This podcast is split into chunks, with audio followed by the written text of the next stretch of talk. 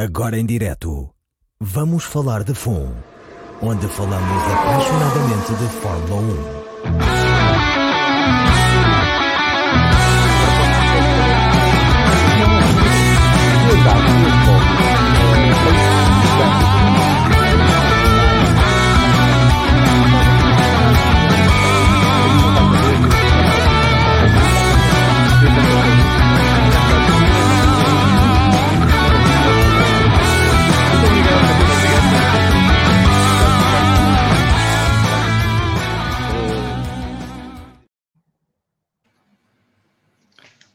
Ora, muito boa noite a todos.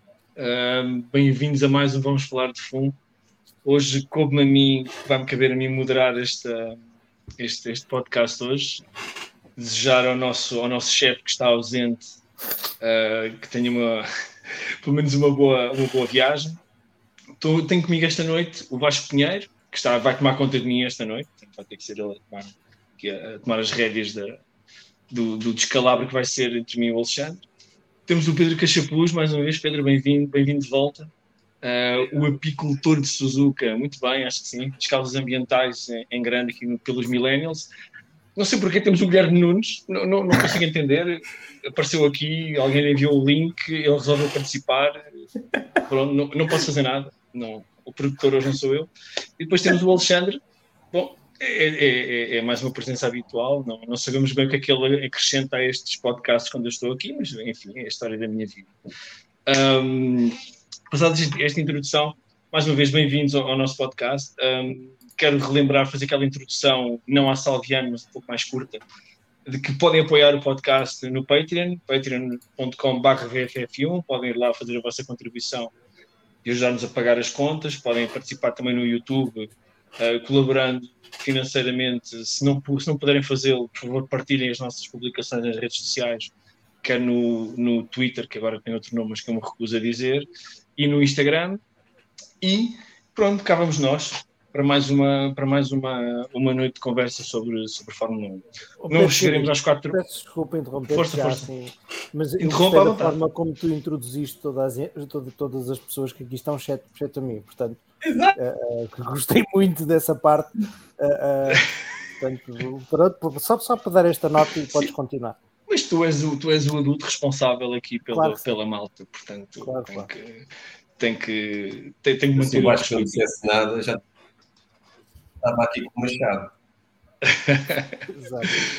Bom, bem, aproxima-se mais uma, mais uma semana de, de Fórmula 1 mas uh, temos um tema que acho que é o tema da semana, pelo menos em termos de Fórmula 1, aquilo que, to que todos nos interessa, é que finalmente parece que houve fumo branco, pelo menos inicialmente, inicialmente vamos ver. Um, há aparentemente a, a, a, ideia de que a Andretti tem uma hipótese muito, muito grande de entrar uh, na Fórmula 1 em breve. Uh, é um assunto que nós já discutimos aqui várias vezes, a nossa opinião acho que é mais ou menos consensual entre todos nós, mas eu gostava de ouvir, gostava de ouvir a vossa opinião. Vou começar pelo Pedro Cachapuz, sendo, sendo que é o mais jovem uh, membro deste, deste painel, e talvez o que, o que tem, porque ele demonstrou ali fisicamente a sua, o seu contentamento. Pedro, um, além de apicultura, diz-me lá qual é a tua opinião sobre esta possível entrada da Andretti na Fórmula 1 breve. A primeira frase que me vem à cabeça é Habemos Papa. Sendo que não é bem Papa, é mais finalmente se decidiram.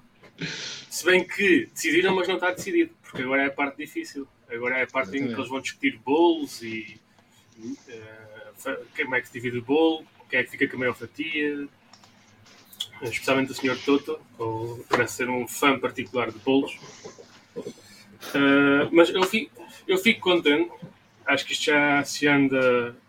Se bem que a Andretti foi aprovada, mas houve, penso que houve outras três candidaturas que não.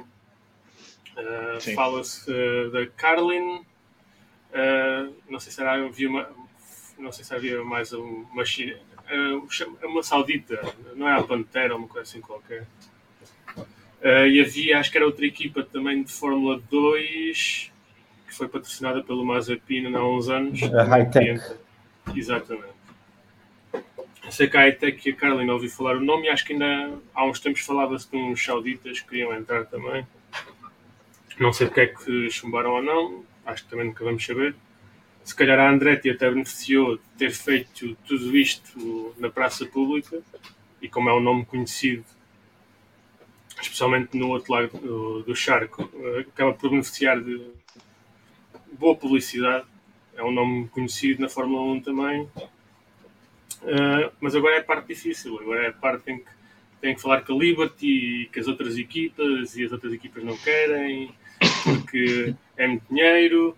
E eu só peço uma coisa, que é deixem lá os gajos entrarem e por favor não andem a mudar cá entre FIS a meio do processo de entrada. Querem mudar, mudem para quando houver a próxima fornada de equipas, pai, daqui a 15 ou 20 anos. Uh, porque neste momento eles querem fazer das equipas franchises, tudo bem. Uh, por isso isto agora vai ser como na NBA. É, uma vez a cada 15 anos pode haver uma nova franchise e uh, o que vai essencialmente ocorrer vai ser vendas de equipas Uh, portanto, quem quiser entrar a partir daqui vai ter que comprar uma equipa e isso está cada vez mais caro. Acho que já estamos a entrar no reino. Uh, estamos cada vez mais próximo do reino dos mil milhões Sim, de dólares para comprar uma equipa. Portanto, falou-se agora, por exemplo, da Toyota uh, com a entrada do Rio Orakawa, acho que é o nome dele, como piloto de desenvolvimento da Toyota, da McLaren, uma possível, um possível regresso da Toyota eu só vejo um possível regresso da Toyota se eles comprarem, por exemplo, uma AlphaTauri. Neste, Sim, neste momento. mas não, não achas que a Toyota ainda está a lamber as feridas da, daquela participação falhada? Não, não é, estou a ver a Toyota. Certamente o buraco na carteira que causou ainda deve ser visível do espaço. Sim, sim uh, acho que foi. Já não me. Vi, por acaso vi um vídeo uns, agora recentemente de um inglês também a falar disso já não lembro qual é era o valor, mas é também era na casa dos mil milhões que eles tinham gastado Sim. ao longo de todo o percurso. Com excelentes resultados, diga-se. Bem, e, e, agora a opinião que toda a gente quer ouvir, que é do Guilherme. Primeiro, saber como é que ele conseguiu entrar no podcast, é, é, é uma curiosidade que eu tenho. E segundo, Guilherme, qual é que é a tua opinião? Ele sabe que eu estou a brincar. Um, qual é que é a tua não sei opinião não. sobre. Dói na mesma. Pedro Filipe. Diz, diz, Alexandre, tens a palavra. Menor que até a garrafa d'água da cor da McLaren.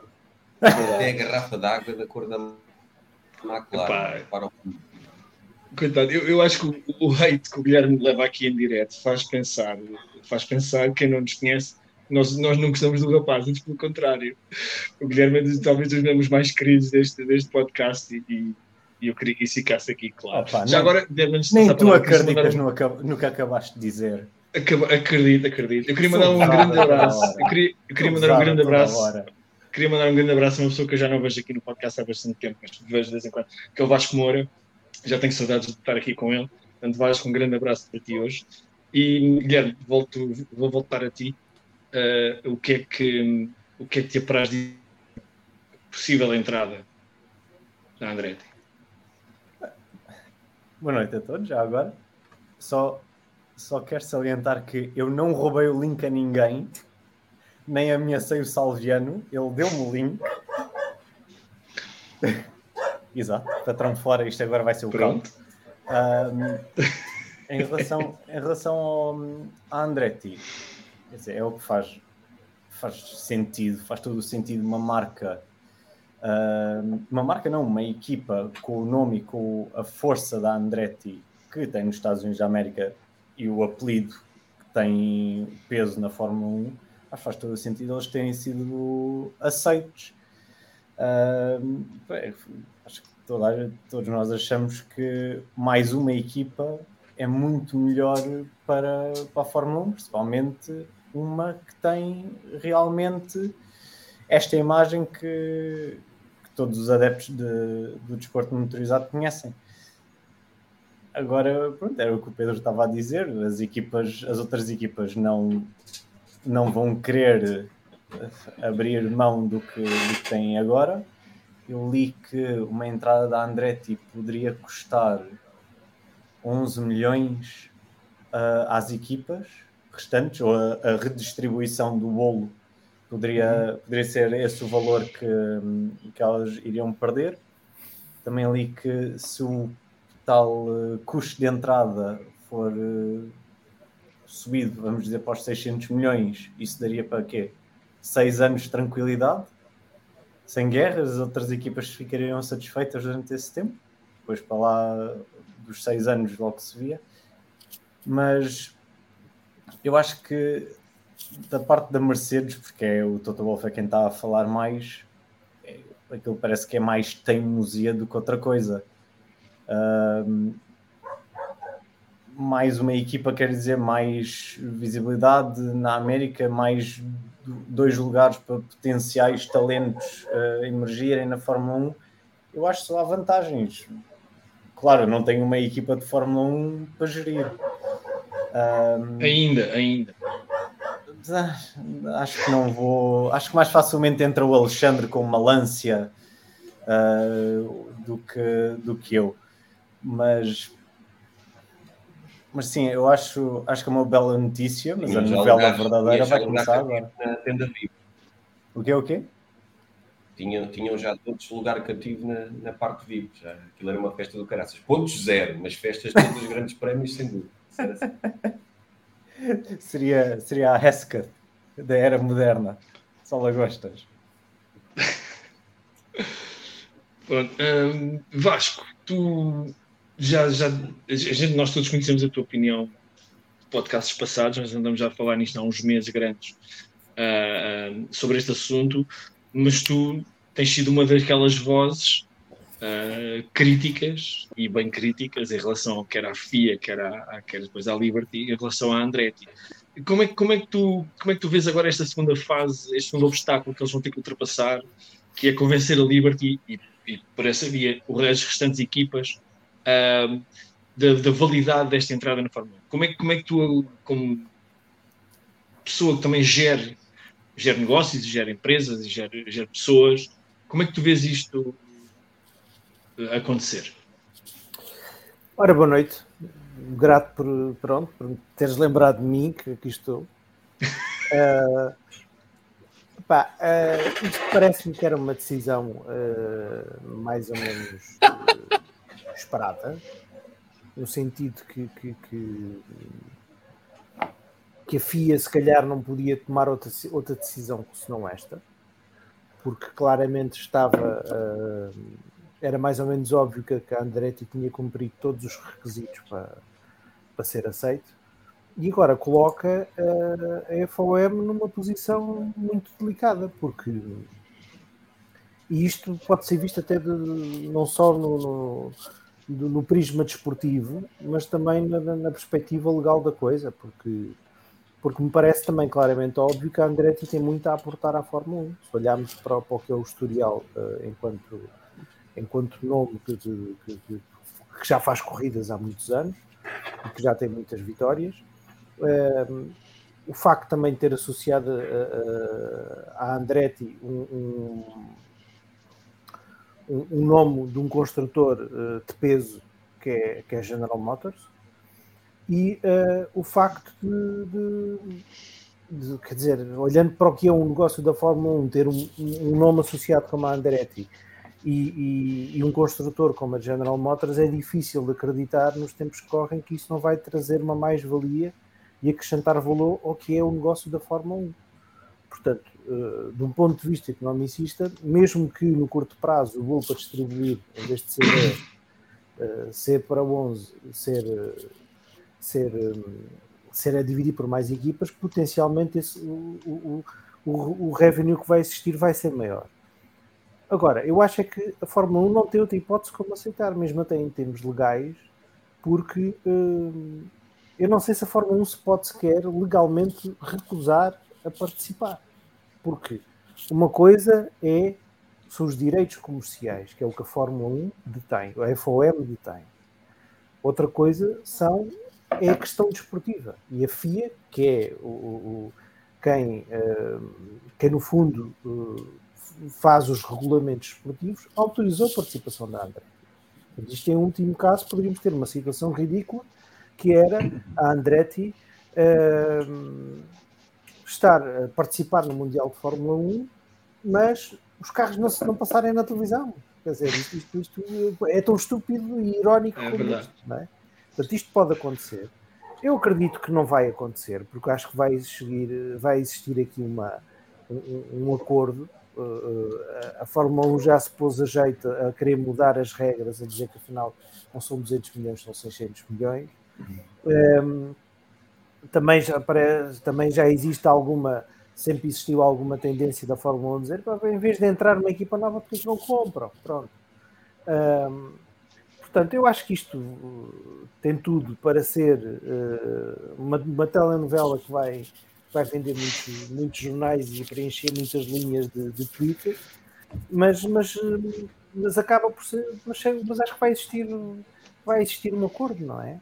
Uh, portanto, quer dizer, estamos aqui numa situação onde hoje em dia, uh, uh, esta semana ouvi que, que, que, que, que, um, que a Williams no ano passado teve que ter uma intervenção financeira, que a coisa não, não estava famada. Portanto, quer dizer, isto nem tudo são rosas no, no mundo da Fórmula 1. E eu acho que, que, por muito que isto possa parecer um contrassenso, que, Williams, que, que podem existir equipas que não têm, se calhar, uma saúde financeira por aí além, uh, boa, um, uh, o valor acrescentado que vai trazer e o aumento de receita que vai trazer no futuro com, com existir mais uma, uma equipa, um, acho que isto vai ser positivo para todos e, e espero que exista um, uma, uma, um resultado, um desfecho positivo. Ótimo. Oh, Alexandre, eu, eu deixei para o fim porque queria, queria, queria fazer a pergunta de uma outra maneira que é se tu achas que o normal esta, o autoriza normal. Esta, esta autorização da FIA, como tu estás ligado a, negócios bastante de, de grandes volume, de grande volume financeiro, grandes negociadas uh, ibéricas e europeias. Um, não, mas a pergunta, a pergunta a sério. Uh, se tu achas que esta mensagem, pronto, a FIA ter permitido, ok, Andretti, sim senhor, vocês têm autorização, vou lá negociar com os senhores da Liberty. Se tu achas que que houve alguma negociação inicial entre a FIA e a Liberty a dizer, pá, deixem lá os gajos entrar para, para isto acabar em paz, ou se achas que é um braço de ferro, uma guerra surda como aquela que tem vindo a haver nos últimos, no último ano e meio, desde que o sul de Península AM tomou posse. O que, qual, que, é que, achas que isto tem alguma, alguma verdade aqui no meio ou a coisa vai ser feita a sério? Eu acho que já está tudo decidido há muito tempo.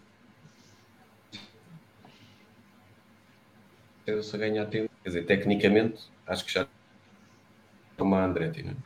tem pés, tem pessoas com experiência à, frente, tem o, o backing de um, de um grande construtor. Pá, eu, eu, acho que o toque só eu, eu, costumo, eu acho que sempre quem ladra muito é quem menos morto. O doutor é só a pessoa que gosta de certo gosto perceber ele próprio financeiramente já está a ser negociado há muito tempo. Alexandre, tu, tu, tu continuas aos cortes. Ouve-se mal. Ou sou, sou o único. Uh... Não, não, está, está aos cortes realmente. Não, não tá. paga a internet? Pois. E, e sabotou a minha. Sabotou a minha. experimenta, experimenta outra vez, Alexandre. Agora, pelo menos. O meu vizinho está sempre a mudar a password.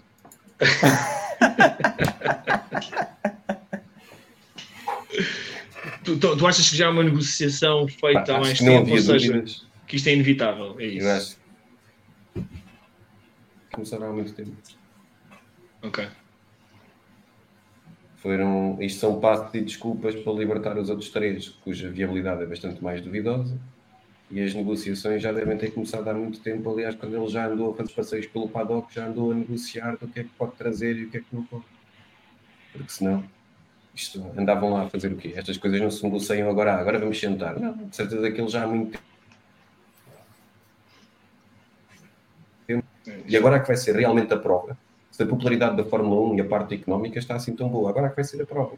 Porque eu continuo sempre a dizer, há tanto, tanto dinheiro e há tanto espaço livre nos carros para patrocinadores. Quer dizer, tirando a equipa do Guilherme, a equipa do Guilherme só falta meter patrocinadores por baixo do carro. Agora, há lá equipas que continuam a ter muito espaço. Eu não sei como é que há tanto dinheiro e há tanto espaço, tanto espaço livre. Portanto, eu acho que isto já é, é mais um fé de ver para entreter o pessoal, enquanto é para ganhar Sim. tempo para, para, as negociações a ganharem milhões em valor. Pelo menos permite aos podcasters ingleses terem episódios extra esta semana, torto e a direito. Ao meu feed está on fire. Episódios especiais sobre a Andretti na Fórmula 1 é uma coisa, uma coisa brutal. Um, eu, eu deixei-me ficar para o fim de propósito, porque eu há duas semanas, creio que há duas semanas, fiz uma promessa ao Alexandre e depois esqueci-me esqueci de, de, falar nisso. Para além de ter esquecido de um tema uh, a meio que o Azar depois me, me, me relembrou. Uh, mas estamos a falar, estamos a falar de equipas. O profissionalismo do costume, não é? É o profissionalismo habitual. É. Por isso, é que o, por isso é que o Vasco está aqui, para tentar manter ordem nisto, porque senão isto descamba num instante. Se é, não for o Vasco. Não, tu não digas isso porque quando sou eu a fazer isto, a baderna é ainda maior. Mas, Não, não é nada, não digas isso. A gente tem todos muito mais respeito por ti. Nem há intros, nem nada, nem há, nem há música, não há nada. Não sei quem é que está não. a controlar isto, mas hoje houve intro. um, não, mas eu fiquei. Eu, eu prometi ao Alexandre que ia falar numa coisa, que é um assunto que eu e ele temos falado de vez em quando, e que quem, quem segue, quem segue o Instagram, não sei se vocês estão, estão lembrados de uma equipa que o Alexandre gosta muito, que é a Andrea Moda, uma, uma equipa de Fórmula 1 extremamente falhada, mas brilhante do ponto de vista do, do, do marketing. A Andrea Moda está a lançar um documentário que vai sair em breve, acho que já saiu até, em Itália, mas que a, eh, a primeira data que não correu bem então vão lançar novamente. É sobre a lançar... moda. Como é que tu querias correr bem? Exatamente. Mas se tu fores ver, se vocês forem ver o, uh, o André Mas, mas não correu bem, não correu bem porque havia uma greve dos camionistas franceses. Exatamente. Só, os só franceses e as greves. Os franceses e as greves, portanto, é, é quase um pleonasmo falar nisso. Uh, mas é, está como está. mas é engraçado, nós estamos a falar da entrada de equipas novas e pelo menos desta vez nós temos uma garantia de, pá, pelo menos de sanidade, sanidade financeira da, da Andretti, quer dizer, acho que ninguém põe em causa, uh, que apesar de técnica depois podemos discutir isso noutra altura, mas quer dizer, a Andretti tem um, o, back, o backup da, da, General Motors, se bem que acho que o motor que eles vão usar inicialmente vai ser um, um Alpine, Renault, Dacia, não sei bem qual é que vai ser a denominação que eles vão usar. Casal, casal V6 casal D6 ou, um, mas eu, eu pessoalmente uh, acho que peca por pouco, ou seja, eu habituei-me a ver Fórmula 1 com 26 carros, 28 carros e alguns iam fazer eh, pré-qualificações. Não sou fã, não acho, que, não acho que se deva fazer, mas pelo menos 26 carros acho que temos espaço para isso e para muito mais. Mas não seja porque temos fãs para isso. Eu não vou espaço, ficar. Espaço espaço. Eu acho que temos... Não sei se tens, com o tamanho que os carros têm, não sei se tens espaço. Não, é, pois, esse espaço, espaço físico no Mónaco, por exemplo, ia ser um problema, porque acho que quando, estava, quando o Verstappen estiver a arrancar, estiver a chegar à primeira, a acabar a primeira volta, está ainda alguém a acender rota, tentar, tentar subir. Uh, mas acho que, é, acho que é importante haver mais carros, haver mais carros, haver mais, mais equipas, haver mais, eu não vou dizer competição, competitividade, porque a Fórmula 1 uh, uh, se voltarmos aos anos ao início da década de 2010, 11, 12, aí sim houve alguma competição fora o domínio da Red Bull. Um, mas fico contente que a Andretti tenha sido aceito e espero agora que os senhores da Liberty um, e que o Toto, pois já precisava que o Toto Wolff perdesse o telemóvel dele durante uns dias e que parasse de enviar mensagens e WhatsApps aos outros, aos outros, ao Zac Brown e aos amigos, para ver se para de tentar influenciar a decisão, porque eu acho que é bom para a Fórmula, é bom para todos. Pode, podem no início ter que dividir o dinheiro, é verdade. Mas o dinheiro que vai trazer a Andretti e as mais-valias que vai trazer, na minha opinião, não percebo nada disto. Um abraço ao Zé Manuel Costa. Já. Um, acho, acho, que, acho que a Fórmula 1 só tem a ganhar. Acho que mais carros no grid, mais carros na grelha, eu tenho potencial para já, para ter potencial para haver mais acidentes, como o Alexandre gosta, é? para haver mais fibra de carbono no ar e, e os senhores da fibra de carbono também têm que comer também tem que conseguir viver. Mas acho que a Andretti também tem família, exatamente. Eu acho que a Andretti é, para mim, o exemplo acabado de alguém que merece estar na Fórmula 1. Merece porque, eh, penso, na minha opinião, quer dizer, já andam nisto há tanto tempo a tentar entrar e tiveram quase que deitar a porta abaixo. Dizer, pá, temos aqui isto, temos aqui este livro de cheques, não tem limite. Temos aqui a General Motors, que é um dos maiores construtores do mundo. Temos o Mário Andretti, campeão do mundo uh, e respeitadíssimo em todo, todos os sítios onde vai. Michael Andretti, ok, teve uma passagem pela Fórmula 1 que não foi, não foi brilhante, mas um piloto, provas dadas. Gestor de equipas que ganham provas, tudo bem, não ganham tanto, não ganham assim tanto nos últimos anos. As bolas também não se pode ganhar tudo, não é? Nem toda a gente ganha sempre tudo. Portanto, eu acho que, e vem de um país com o maior, o mercado mais emergente na Fórmula 1 atualmente, que até tem lá três grandes prémios. Sim, a Fórmula 1 nos Estados Unidos está em grande, eu penso que está em grande e vai continuar a crescer, inevitavelmente. Mas já vamos falar agora aqui mais à frente de um outro assunto que eu vou deixar ser o Vasco a liderar, que é uma das coisas que me vai chateando. O que me preocupa nesta americanização da Fórmula 1, pessoalmente, é a alteração de algumas regras e de algumas. Eh, olha, dou-vos o exemplo de Austin, aqui há uns anos atrás, quando o Vettel ainda tinha hipótese de ser campeão do mundo e fazem aquele eh, face-off entre ele e o Hamilton. Coisas desse género, pá, para mim acho um bullshit. Acho que uma treta, não gosto. Prefiro, prefiro não, que não existam. Mas pronto, então parece ser. Diz, diz desculpa, Guilherme. Diz. Foi 2017, até chamaram um gajo do, do wrestling, acho eu. exatamente. É, o comentador, sim. É um, eu gostei de ouvir ele a, dizer, a pronunciar mal metade dos nomes. Ah, sim. Isso aí foi vergonha alheia. Isso é fantástico. E tentaram também em Miami fazer aquelas entradas dos pilotos e tal. Pá, sim, pessoalmente, sim. dispenso, mas lá está. Eu vivo aqui num país com 10 milhões de habitantes e os gajos são quase 300 e tal milhões. Uh, portanto, penso que uh, se Stefano Domenicali nos estiver a ouvir, Stefano, VFF1, a malta aqui, pá, o nosso voto é a favor da entrada da Andretti.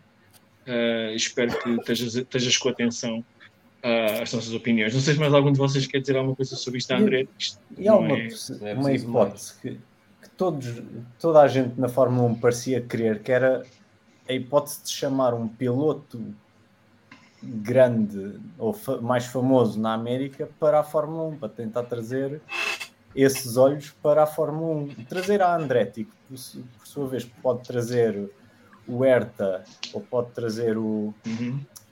Qual é, como é que se chama o que. O Paulo? O Paulo, exato. Eu devia saber, mas. O, o, trazer esses dois já é trazer adeptos que são mais focados, estão mais focados no indicar, trazer para a Fórmula 1. É um uhum. elo de ligação, não só a equipa, como os próprios pilotos, que eles se calhar acompanharam desde o início das suas carreiras. Um bocadinho como talvez nós, quando vemos um piloto a, a aparecer na Fórmula 3, ficamos de olho nele. Se fizerem isso na América, obviamente vão trazer eh, mais, mais adeptos ou, ou mais, maior interesse para a Fórmula 1. Uh, eh, eu, eu, continuo a achar que isto é win-win. Sim, win-win. Eu, eu, concordo contigo, mas depois não te esqueças de uma coisa: que guiar um Fórmula 1 não é guiar um ICAR. Claro, isso aí, mas aí nós estamos. Mas é, é, o mesmo, é a mesma situação que nós tivemos há no ano passado, há dois anos atrás, em que a Toro Rosso, a Alpha Tauri, cria o Hertha. Minardi. Minardi. a Minardi, uh, que vende roupa, cria o Colton Hertha. Verdade. E só não, só não o levou para a Fórmula 1 porque ele não tinha super licença. Isso aí teríamos exatamente o mesmo problema. Então, se a Toro Rosso, ai, fogo, Alpha Tauri, Minardi, a Minardi, Minardi barra Red Bull, porque na verdade é, eu vou dizer, para mim são, é a Toro Bosso. Se a Toro Bosso estava disponível a trazer um piloto que poderia ter os mesmos problemas que estavas a dizer de pode ser bom no indicar, mas não se adaptar à Fórmula 1, qual é que o mesmo qual é que seria a objeção agora?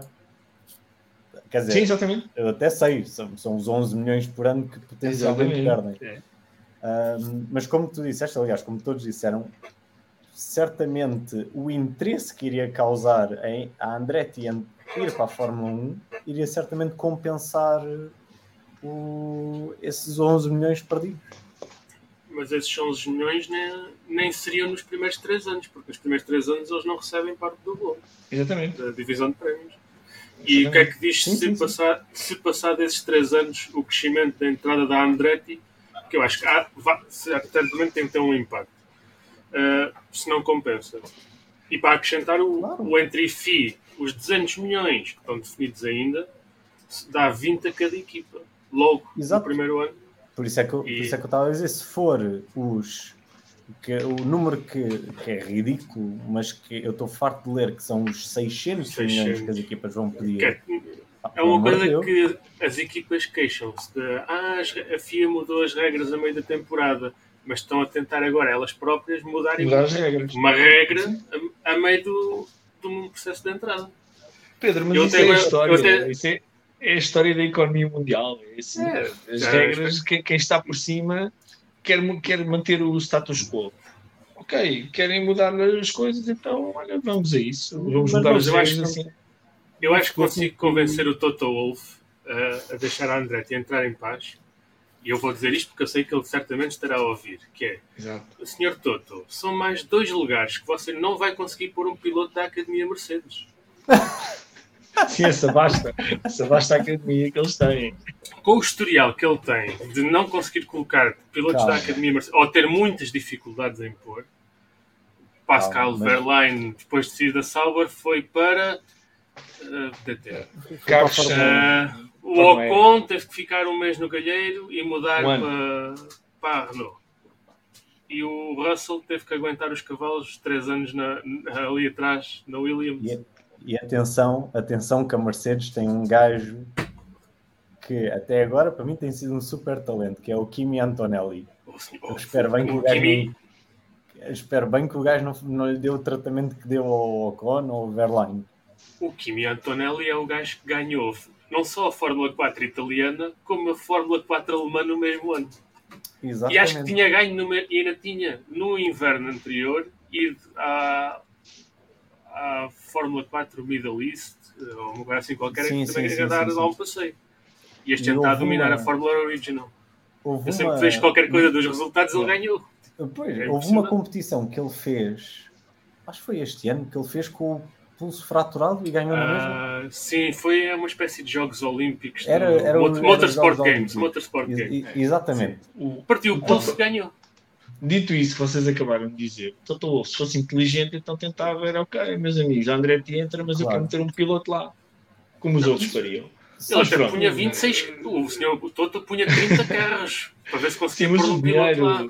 O dinheiro, o dinheiro fala, vai falar sempre mais alto. Bom, mas eu penso claro. que aqui é consensual, ninguém, ninguém aqui tem uma opinião contrária, somos todos, estamos todos de acordo que a Andretti é uma mais-valia para a Fórmula 1, pelo menos nós os mais velhos, que ainda se lembram de ver, se calhar ver e ouvir o nome Andretti na, na Fórmula 1. Eu, pelo menos, lembro muito bem de 82, porque foi o ano em que correu o Gil Villeneuve, em que o Mário Andretti vem substituir, vem, vem fazer o, o Grande Prémio de Monza, que apoiou logo o Ferrari na, na pole position.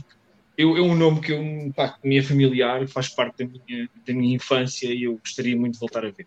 Como não há polémica aqui, Vasco, antes de passarmos ao Colégio de Comissários, podemos começar aqui a ver alguns, alguns comentários. Eu peço desculpa ao pessoal que está no chat, e são muitos, não consegui ler todos. Vamos ler aqui alguns que o Vasco vai, vai pôr aqui. Não sei se queres ler tu, se leio eu. Epá, podes, posso ler para tu, força, para tu força. poupares a tua voz, não é? Minha, Existe uma possibilidade real do Norris ir para a Red Bull e o Helmut Marcos ser filho. Eu acho que são coisas distintas. Uhum. porque acho que se existe uma possibilidade real do Norris ir para a Red Bull, acho que sim, porque o, o Pérez continua a dizer que, que, que, não tem um lugar assim tão garantido como isso. E se calhar as performances que vai ter ao final, até ao final do ano podem ser uh, continuar a ser uma avaliação de, de, de, se ele fica para ou não. Embora um, acho que, que, que o Helmut Marcos estar ligado a isso ou não. Uh, uh, o grande impulsionador destas mudanças bruscas na, na, no seio da Red Bull, do universo da Red Bull, sempre foi o Helmut Marko. Portanto, não, não, sei se a saída do, do Helmut Marko seria a razão pela qual o Norris iria para, para a Red Bull. Não sei se vocês têm uma opinião diferente. Eu, penso, eu concordo contigo, acho que as coisas não estão ligadas. Uh, o Norris ir para a Red Bull, o, o Max não tem medo de ninguém, portanto, para mim era era mais um balde de pipocas que eu ia comer todos os domingos. eu, eu acho é que o Norris, se calhar, não. eu acho que não faz sentido ele ir para a Red Bull quando tem uma McLaren feita à medida e tem um padrinho de Zac que é basicamente o padrinho dele da Sim, mas, mas, mas, Marosca, existe uma... Marosca, Marosca não. não, não mas existe, não é. existe uma coisa que, que eu acho que, que, por muito que a McLaren esteja numa trajetória ascendente, a McLaren não é uma equipa apoiada uh, de fábrica, portanto, uh, com motores de fábrica. Ou melhor, pode ter um motor que é de, os motores são todos iguais, mas não é uma equipa de fábrica. Portanto, existe uma vantagem aí que, que me parece que a McLaren não, não tem e acho que dificilmente vai ter e dificilmente terá um carro para ser campeão do mundo, para dar um carro campeão do mundo a, a, a, ao Norris. Portanto, acho que mais cedo ou mais tarde é inevitável o Norris ir eh, procurar outras paragens mais competitivas. Até porque Norris e Piastri, aquilo mais cedo ou mais tarde vai começar a dar raia. Mas pronto. É... Eu vejo a Red Bull ir atrás do Norris, mas eu vejo mais o Norris a ir para uma Mercedes. Porque ele conhece muito bem o Max e ele sabe muito bem o, o monstro que está ali. Melhor, melhor que muitos até. Muito bem. Um, eu só queria dar aqui esta nota sobre o Guilherme Moreira que diz que não vai acompanhar em direto porque está a ver a Champions League. Eu confesso que não consigo perceber. Em protesto. A Champions League é mais importante que Exatamente. vamos falar de fora. Adiante. Uh, o mesmo Guilherme Moreira diz, não sei se vai falar hoje aí no podcast, mas que acham acham que pode ser a maior adversária da Red Bull em 2024. A minha Ferrari, a Mercedes, McLaren ou Aston Martin com o GOAT Alonso. As vossas opiniões, meus senhores? O circuito de Singapura.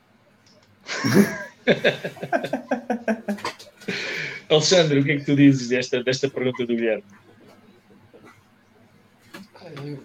Tendo em conta as surpresas que nós temos todos os anos com os novos carros, eu acho que é um bocado difícil dizer. Agora, quem claramente está numa trajetória de ir preparando cada vez mais infraestruturas e uma melhor estrutura de apoio é claramente a Aston Martin. Assumindo que as pessoas foram bem contratadas, é natural que assuma uma posição de maior combate. Agora, se a McLaren vai subir ou não, eu para já divirto muito mais com o Guilherme a tentar justificar os maus resultados da McLaren do que estar aqui a dizer que correu bem. Portanto, Acho que não faz muito sentido. Pá. A Ferrari é sempre uma incógnita. Agora, portanto, se tivesse que arriscar o meu dinheiro em alguém, apostava na Ata e na Mercedes. Guilherme, o que é que tu, o que é que tu dizes ao teu homónimo, Guilherme Moreira? Uh, quer dizer, eu quero que seja a McLaren, como é óbvio. Uh, tenho esperanças porque, porque eles realmente. Reparam que ele, reparem que ele, ele não diz que é a McLaren, ele diz ele quer que seja a McLaren, mas não acredita. É diferente. Eu ac... Pronto, está bem, eu acredito que seja a McLaren porque, porque basicamente eles estão numa trajetória ascendente. Todos os updates que eles têm tido têm tido resultados uh, positivos que durante anos não, não foi assim. Uh, a McLaren às vezes parecia que trazia updates sem saber, primeiro, o que é que estava a correr mal antes e, segundo, porque é que os updates não estão a funcionar. Agora, isso não parece estar, uh, estar a ser problemático. Ou seja, tudo o que eles têm posto no carro tem ajudado um, ao carro ser, ser mais rápido, ser mais forte. Um, eles vão ter o novo simulador e o, o, novo túnel de vento foi esta semana que estreou. O simulador penso que também no final do ano vai estar uh, concluído. O Rob Marshall vai entrar em 2024 juntamente com o David Sanchez. Por isso, e, e também em termos de, duplas, de dupla de equipa, eu acho que eles para o ano, com o Piastri tendo um ano já, já feito, será uma das mais fortes. E confio que eles, que eles sejam capazes de lutar. Um, para mim, a incógnita, na verdade, é a Mercedes, porque eu acho que eles, eles podem dizer que percebem o que está a correr mal. Eles no ano passado disseram a mesma coisa. Um, e eu acho que será a equipa que tem de fazer mais mudanças a fundo no carro, em termos de conceito, para, para poder concorrer com a Red Bull. A Ferrari está, está numa trajetória também mais ascendente porque eles, eh, como é óbvio, isto é só o exemplo de duas corridas, nem, ou três, se incluir Monza, mas eles parece que resolveram o grande problema deles, que era o desgaste de pneus, porque aquele carro comia borracha uh, até dizer chega. Por isso, talvez a Ferrari ou a McLaren, a Aston Martin, apesar de estar a descer, eu acredito que eles possam manter-se neste comboio a perseguir a, a perseguir a Red Bull.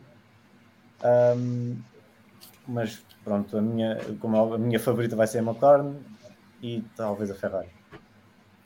Okay. Bom, finalmente aqui o, uni, o, último comentário do Guilherme. Um, acham que a entrada da Andretti e pilotos americanos pode finalmente acabar com o monopólio da Sky e do Reino, de, de, do Reino Unido na F1 e dar entrada à Apple TV ou mesmo de uma ESPN a transmitir e relatar a Fórmula 1? Bom, eu acho que o contrato da Sky é, é longínquo, portanto é um contrato à la longa, não, não vai acabar nos próximos dois ou três anos. Portanto, não, 2029. Para, para além que a Fórmula 1 está muito centrada no Reino Unido. Creio que oito equipas lá, por aí. As pérolas do Ted Kravitz vão continuar a entrar-nos pelos olhos e pelos ouvidos dentro. É pá, o Ted Kravitz nem é o pior. Pô, não, é o Croft. A Mas mim é o que mais viram. irrita. Mas o, o, o, o Kravitz é o mais. Um, é o que os outros ainda tentam disfarçar. O Kravitz é o que disfarça menos, mas não é o pior. O, o Kravitz faz-me lembrar aquele, é aqueles repórteres. O, o Kravitz faz-me lembrar aqueles, ou aquelas repórteres Sabes que, é que... que estão, que estão na, na passadeira vermelha de qualquer entrega de prémios bacoca que exista a perguntar às pessoas pá, quem é que tem o vestido e, e quem é que fez, desenhou o colar e quem é está à espera de acontecer. Tá? Uma figura perfeitamente ridícula, risível. O Croft, o Croft, o Croft, Croft tem comentários racistas, misóginos, pá, que sinceramente é um, personagem que eu não aprecio. Não, uh, não vejo. O Ted Kravitz é o Nuno Luz da Sky, basicamente. Epá, o Nuno Luz tem alguns eh, fora de ter levado com sacos de água ali num hotel ali em Passo de Arcos, tirados pelos jogadores da Seleção Nacional. Um, o Nuno Luz de vez em quando pá, acerta umas coisas e até um tipo, dizem, quem o conhece, tipo bastante simpático e afável. Um, epá, o Ted Kravitz, acho que só a mulher dele talvez eu goste dele.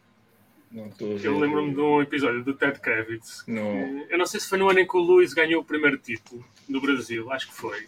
Que ele tem a brilhante ideia de estar tá, a fazer aqueles track walks ou paddock walks que ele costuma fazer e vai à bancada recheada de adeptos brasileiros que provavelmente apoiavam o Massa, digo eu e diz: Ah, aqui estão os adeptos brasileiros, vamos agora mostrar a bandeira do Reino Unido para estes adeptos brasileiros. E é basicamente encharcado de cerveja. É parvo. Só, só, alguém com, só alguém com dois neurónios, em que um já está meio bêbado, é que se lembra. Estão aqui não sei quantos milhares de brasileiros a torcer pelo rival do piloto do meu país. Eu vou mostrar a bandeira do meu país para eles saberem de onde eu sou, de forma claramente amigável, e nada me vai acontecer. Sabes que melhor, de, além de saber perder, tem que saber ganhar. Quando não se sabe ganhar, fazem-se essas figuras de urso. Mas voltando à pergunta do, do Guilherme Moreira, se vai acabar com esses monopólios, eu tenho algumas dúvidas, a não ser que haja toda uma renegociação dos direitos de transmissão da Fórmula 1, que lembrem-se vocês que há 15 anos, 20 anos era quase em canal aberto, depois passou a ser uh, uh, pago, conteúdo pago, não é? Premium. Um, e hoje em dia está nas mãos de dois ou três, duas ou três grandes, grandes cadeias. Portanto, aí lá está, eu aí devolvo ao Vasco Pinheiro a, pergunta: o que é que tu achas, Vasco, que pode acontecer uh, com, a entrada, com a entrada da Andretti? Poderá haver aqui uma um reshuffle, uma renegociação dos direitos da Fórmula 1? Epá, acho, acho, que mais uma vez são coisas distintas, não, não tem muito a ver. Eu acho que um crescente interesse dos Estados Unidos pode fazer com que uh, exista um, uma maior, um maior interesse comercial das empresas uh, de, de, de, de, broadcast e de streaming uh, e alterar um pouco esse modelo. mas não, não nos podemos esquecer que a Sky é tentora dos interesses no Reino Unido, que é só o principal uh, país de, de, de, uh, da Fórmula 1, não é? Onde estão todas as equipas, e por muito que exista uh, outra, um, outras empresas interessadas, um, quer dizer, a Sky, como tu disseste, tem um contrato ao longo. Agora, um, acho que são coisas diferentes que, que, que independentemente do interesse, acho que pode é, é, é a Fórmula 1 ganhar mais dinheiro com, com, com, com as transmissões nos Estados Unidos. Uh, o Reino Unido continua a ser um mercado muito próprio. Atenção, pode é haver um, um bid de, de, de, uma, de, uma, de uma empresa dessas para fazer a retransmissão no Estado, em Inglaterra, não é? Agora, uh, uh, os, os, David Crofts e os, e os Ted Kravitz continuariam, se calhar, um, a se ir andar por aí porque porque porque, porque nós vimos, quer dizer, a, a, aquele outro rapaz que está na, na, na, Fórmula 1 que estava na NBC, que agora não me lembro o nome, porque tem sempre muitas pulseiras nas mãos. O Will Buxton, exatamente. Um, saiu de um lado e foi para o outro. Portanto, quer dizer, isto, os jornalistas que, que, que, que cobrem a Fórmula 1 vão evoluindo alguma coisa, eh, vão, vão mudando ao longo ao longo dos tempos, mas acabam por ser sempre os mesmos que, que, que, vão mudando de um lado para o outro. Portanto, eu acho que isso é algo que a Fórmula 1 dificilmente uh, vai fugir muito disso. A maior parte dos os mídias mais informados são os ingleses, os que têm mais projeção uh, a nível mundial são, são ingleses, onde há mais podcasts, onde há mais notícias, onde há mais tudo sobre Fórmula 1 é em Inglaterra. Eu acho que dificilmente isso é contrariado com a entrada da Andretti e com o aumento da popularidade nos Estados Unidos. Ok, portanto, achas que os dois assuntos, não, não mais uma vez, não estão ligados? É Acho que não estão ligados. De, é pode existir residualmente, não é residualmente, pode, pode existir um aumento nos uhum. Estados Unidos. Uhum. E que, que, quer dizer, eh, há um podcast que hoje em dia já não ouço tanto, ou quase já não ouço, mas que, que, que, que, que mas que já ouço há muitos anos e mesmo há mais de 10 anos, que é o Parque Fermé, uh, um, é de um tipo americano, quer dizer, que, que, que, que fala de Fórmula 1, se calhar com, com, a com o mesmo entusiasmo como nós falamos, não, não, e sabe de Fórmula 1, portanto, isso só tende, a tendência é crescer, portanto, isso vem contrabalançar um pouco. Uh, se calhar o, o, domínio inglês, mas acho que o domínio inglês é tão grande que dificilmente será uh, ultrapassado. Ok, muito bem. Bom, Vamos então, se mais ninguém tem nada a dizer sobre este tema, e também nós não podemos, infelizmente, responder a todas as perguntas que nos vão pôr no, no chat, uh, e desde, desde, já agradeço a vocês todos. Uh, Vasco, vamos passar então ao Colégio de Comissários. Não sei se temos separador, se não temos Epá, separador. Temos, espera aí um bocadinho, espera aí que isto, isto hoje, isto hoje vai faz mal. Colégio de Comissários. As notícias da Fórmula 1 e o veredicto do nosso painel. Sem ação, incidente de corrida ou penalização, eles decidem. Bom, para este uh, Colégio de Comissários desta semana, vamos ter uh, as tais cinco notícias ou frases sobre as quais o nosso painel se vai, se vai pronunciar com, com a decisão. Não pode ser tripla, tem que ser nenhuma ação, incidente de corrida, penalização. E são cinco frases pá, altamente polémicas altamente polémicas. Eu vou passar a ler a primeira, que tem logo a ver com o Luís, o meu querido Luís.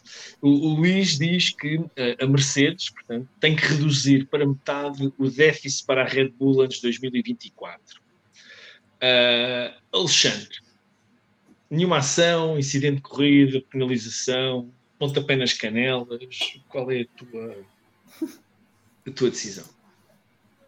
Mas onde é que está o resto da frase? É, é, esta é a frase. É que normalmente ele, quando faz estas afirmações, é para. Vai lá que saiu cortado, não, não saiu o resto da tua frase. Cortou. cortou. A tua frase cortou, Alexandre. Não sei qual era a segunda parte. O Alexandre não. Eu estava a dizer, normalmente o Luís, quando diz estas coisas, o Luís, quando diz estas coisas, é Estás a ser censurado. Acho que o Toto Wolff está a censurar na internet. O, teu vizinho. O teu vizinho. Eu acho que vais ter que escrever no chat a tua resposta, porque a gente não consegue, não consegue ouvir é o, o que queres dizer. Basta a outra. Não sei se está o Salviano a sabotar, não sei quem é que está a sabotar. Eu, eu vou ter que passar ao Guilherme, senão ficamos aqui o resto da noite. Uh, Guilherme. É a censura, que... passa a outro. pois, eu tenho um lápis na mão, mas não é azul. Uh, qual, é que era, qual é que é a frase? Ah, de, de ter de, é. de reduzir. Sim. É. Não, nenhuma ação. Tipo, ele tem de dizer estas coisas para tentar uh, galvanizar a equipa e meter pressão ao mesmo tempo. Porque eles realmente têm uma margem que muito possivelmente no inverno eles não conseguem, não conseguem eliminar totalmente. Por isso ele uh, não vejo nada de mal, é, é mesmo só pronto, incentivar.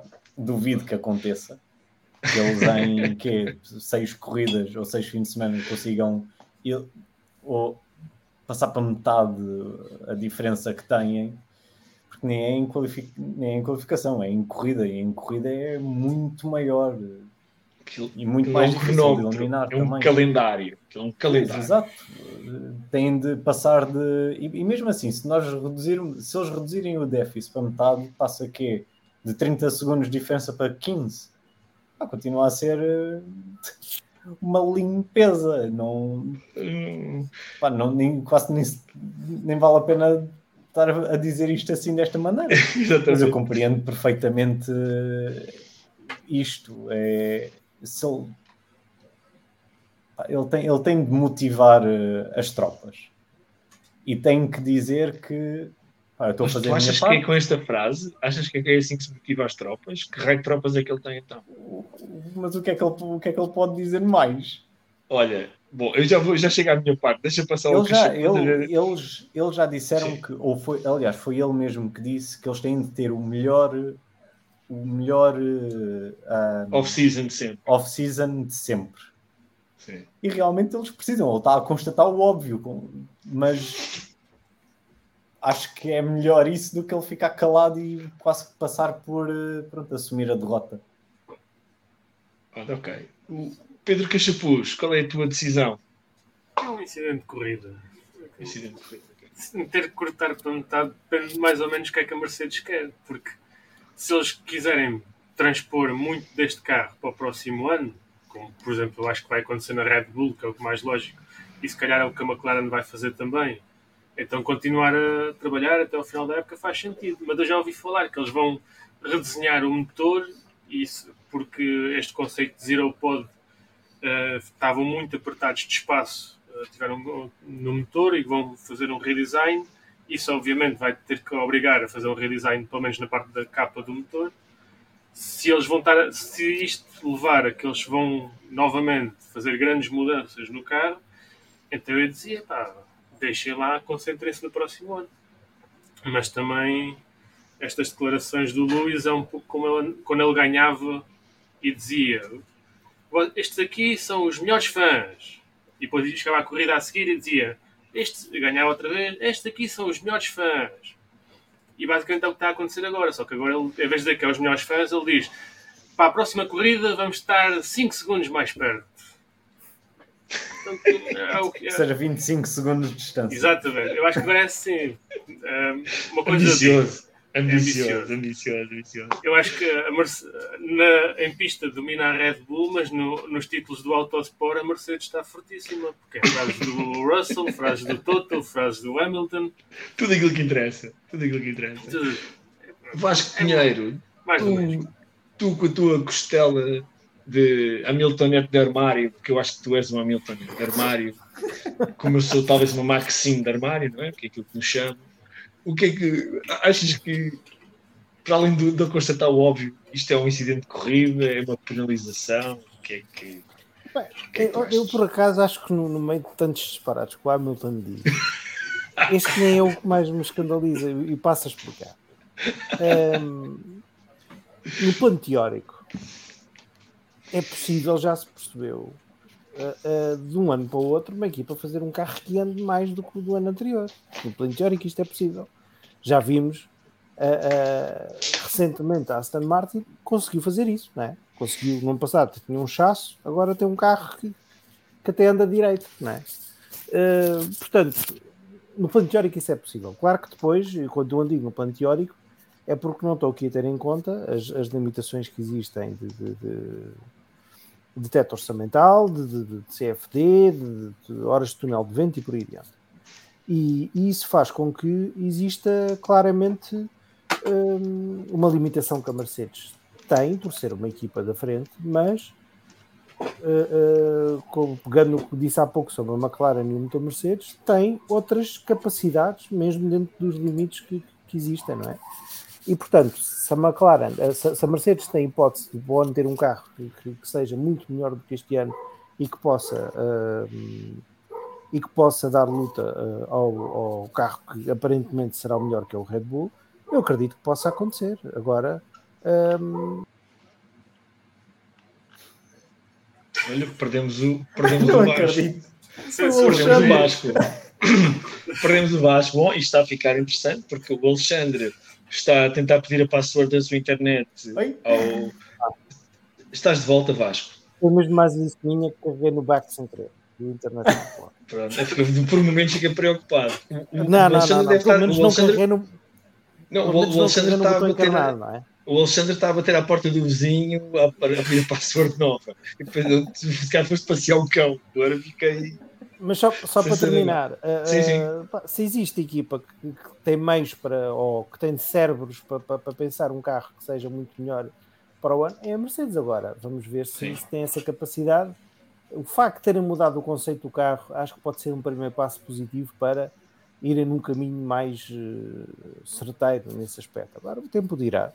Agora, volto a repetir como comecei, acho que o, o, o Hamilton já disse muito mais disparados do que este, portanto, eu digo que é uh, incidente corrido. Então, agora é a minha, a minha opinião. Uh, eu não acho que seja nenhum disparate, nem há, e acho que é uma, é uma daquelas frases completamente inócuas que não acrescenta nada ao problema que a Mercedes tem, que é um calendário de atraso para a Red Bull concordo contigo, Vasco, quando dizes que a Mercedes é será uma das poucas equipas com meios e capacidade de, de, combater a Red Bull no futuro.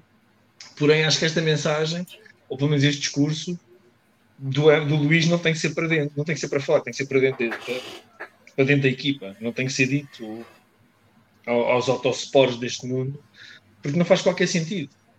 Não faz qualquer sentido este tipo de ambição.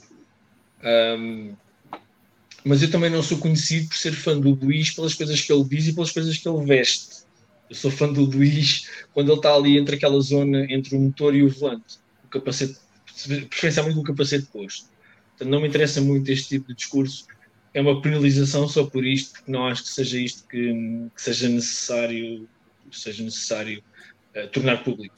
Acho que isto é óbvio, é constatar o óbvio. Não é reduzir para metade, é reduzir 90% isso sim é ambicioso. Reduzir para metade, é como diz o Guilherme, quer dizer, de 30 para 15 segundos em corrida, acho, acho pouco ambicioso. Um, o Alexandre já está de volta, não sei se ele vai conseguir falar ou não, se o vizinho já lhe deu a password. Alexandre, Epa, queres tentar? Deixe, não deixe, não deixe falar. Deixe, deixe. Senão, senão ainda saímos todos. Somos todos Espero que agora seja melhor. Vamos ver, vamos ver. Experimenta.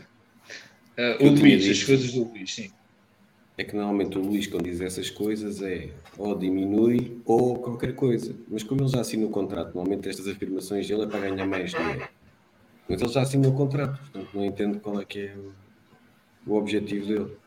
A não ser que esteja à espera de ganhar mais qualquer coisa, já está a pensar no próximo contrato, que de certeza que tem mais do que capacidades para isso, portanto não entendo qual é que é. Eu pensei que a forma de incentivo dele à equipa era quando começa quando tem aquela atitude, quando ganha é tudo espetacular, quando perdem a culpa é da equipa.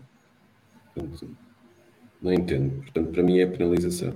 Acho que a equipa sozinha não precisa de mais, não precisa de mais peso. O Alexandre concordar comigo, eu estou a ficar com uma dor de cabeça. Isto, isto, isto não sei o que é que está a passar hoje. Os, os astros devem estar alinhados. Vamos passar então ao segundo tema, ao segundo tema do Colégio de Comissários, que é uma afirmação do Charles Leclerc, uh, o, o, segundo melhor piloto da Ferrari, que diz que o teto orçamental requer paciência se queremos encurtar a distância para a Red Bull. Aqui está mais uma perna. Vasco, vou começar por ti agora. Ui. É... Foi de propósito. Epá, isto é daquelas afirmações que os, os, pilotos às vezes têm. Nós às vezes vimos os, uh, vimos os, os diretores de equipa a, a dizerem uh, a dizerem disparates. Parece que às vezes calados são poetas e parece que têm a boca uh, parece que têm a boca pronto com, com, com tremeliques e não conseguem estar calados. Mas, mas muitas vezes falam de coisas que não, não têm qualquer conhecimento e não fazem qualquer ligação. E acho que o Leclerc ao dizer isto é orçamental requer paciência queremos encurtar a distância para o Red Bull. O que é que ele pode estar a querer dizer? Quer dizer que, tendo em conta que existe um teto orçamental, não conseguem ter um ritmo de desenvolvimento tão, uh, tão, tão acelerado como, como tem uh, como, como quando não existia teto orçamental. Parece que é uma coisa altamente óbvia, não é? Uh, portanto, uh, dizer, é daquelas afirmações que, ok, pronto, isso era verdade, é verdade, é preciso ter paciência. E agora? Pronto, eu, eu, eu bom, eu já, já fui para o fim. Pedro Cachapuz, o que é que, que, é que te apraz dizer sobre, sobre o Carlos Leclerc, o Charles Leclerc? É também um, é um incidente de corrida, também é um, é um pouco estar a dizer o óbvio. É, ponho na mesma categoria da frase do, do Sr. Luís, que é está bem, pronto, outra vez arroz. É um pouco isto. É, é, é óbvio que com, com o teto orçamental as coisas não andam tão depressa como antes. Se bem que quer dizer, e a Ferrari até começou bem esta é, era de carros. Até começou à frente, andou foi para trás. E aí até andou para trás um bocado rápido. Começou esta, é, diz da parte dos motores híbridos ou do motor uh, Era do downforce. Efeito sol. Ah, downforce. Okay. Sol. Sim. Não, pensei que estavas a falar daquele motor que afinal não era bem legal, mas ninguém sabe. Era, era, era o sensor. Era um sensor, era. Nota-se nota que eu já ultrapassei esta fase. Nota-se. Era, era o nitro, não era nitro. É, era o nitro, era. Ou nós, foi nós. fazer uma, uma repro lá aquilo e aquilo ficou assim meio marado e nas retas já vem arrancar e largava fumo Portanto, para ti é um incidente de corrida. Já vi muitos então. assim. para ti é um incidente de corrida, não é? É um incidente de corrida. Pronto. É o óbvio, estar a dizer o óbvio. Guilherme, o que é que, o que, é que tu achas? Uh, para mim também é incidente de corrida, mas mais por uh, eu não concordar que, que o teto, com o teto orçamental precisa de paciência, precisa mais de precisão. Porque não e quem fala assim não é gago. Poxa, é frase da noite. Pá. Tu deves ser engenheiro, tu. Estão a ver como eu sofro? Eu sofro quando venho aqui. Um, mas o. Porque eles, eles como não têm o, o dinheiro, os orçamentos megalómanos que tinham antigamente, que quase que podiam fazer carros novos a torto e a direito, eles agora têm de ter a precisão de acertar exatamente no conceito correto, exatamente nos updates corretos para as zonas que realmente necessitam do carro. E esse tem sido muito o problema, mesmo sem o teto orçamental, era o problema que a Ferrari tinha. Uh, aliás, 2017 aconteceu isso, eles perderam completamente o rumo. 2018 aconteceu a mesma coisa. 2022, como o Pedro disse, eles começaram bem e perderam-se a meio.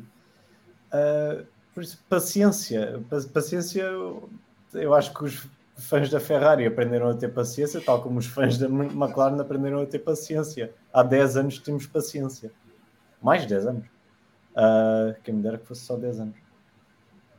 Eles precisam é de realmente acertar no conceito, seguir aquela linha, usar os cêntimos todos que têm para gastar para lutar com a Red Bull, porque tem sido essa a vantagem da Red Bull nestes últimos dois anos. Eles sabem exatamente onde têm de gastar, o que têm de melhorar um, é isso que a Ferrari tem de fazer.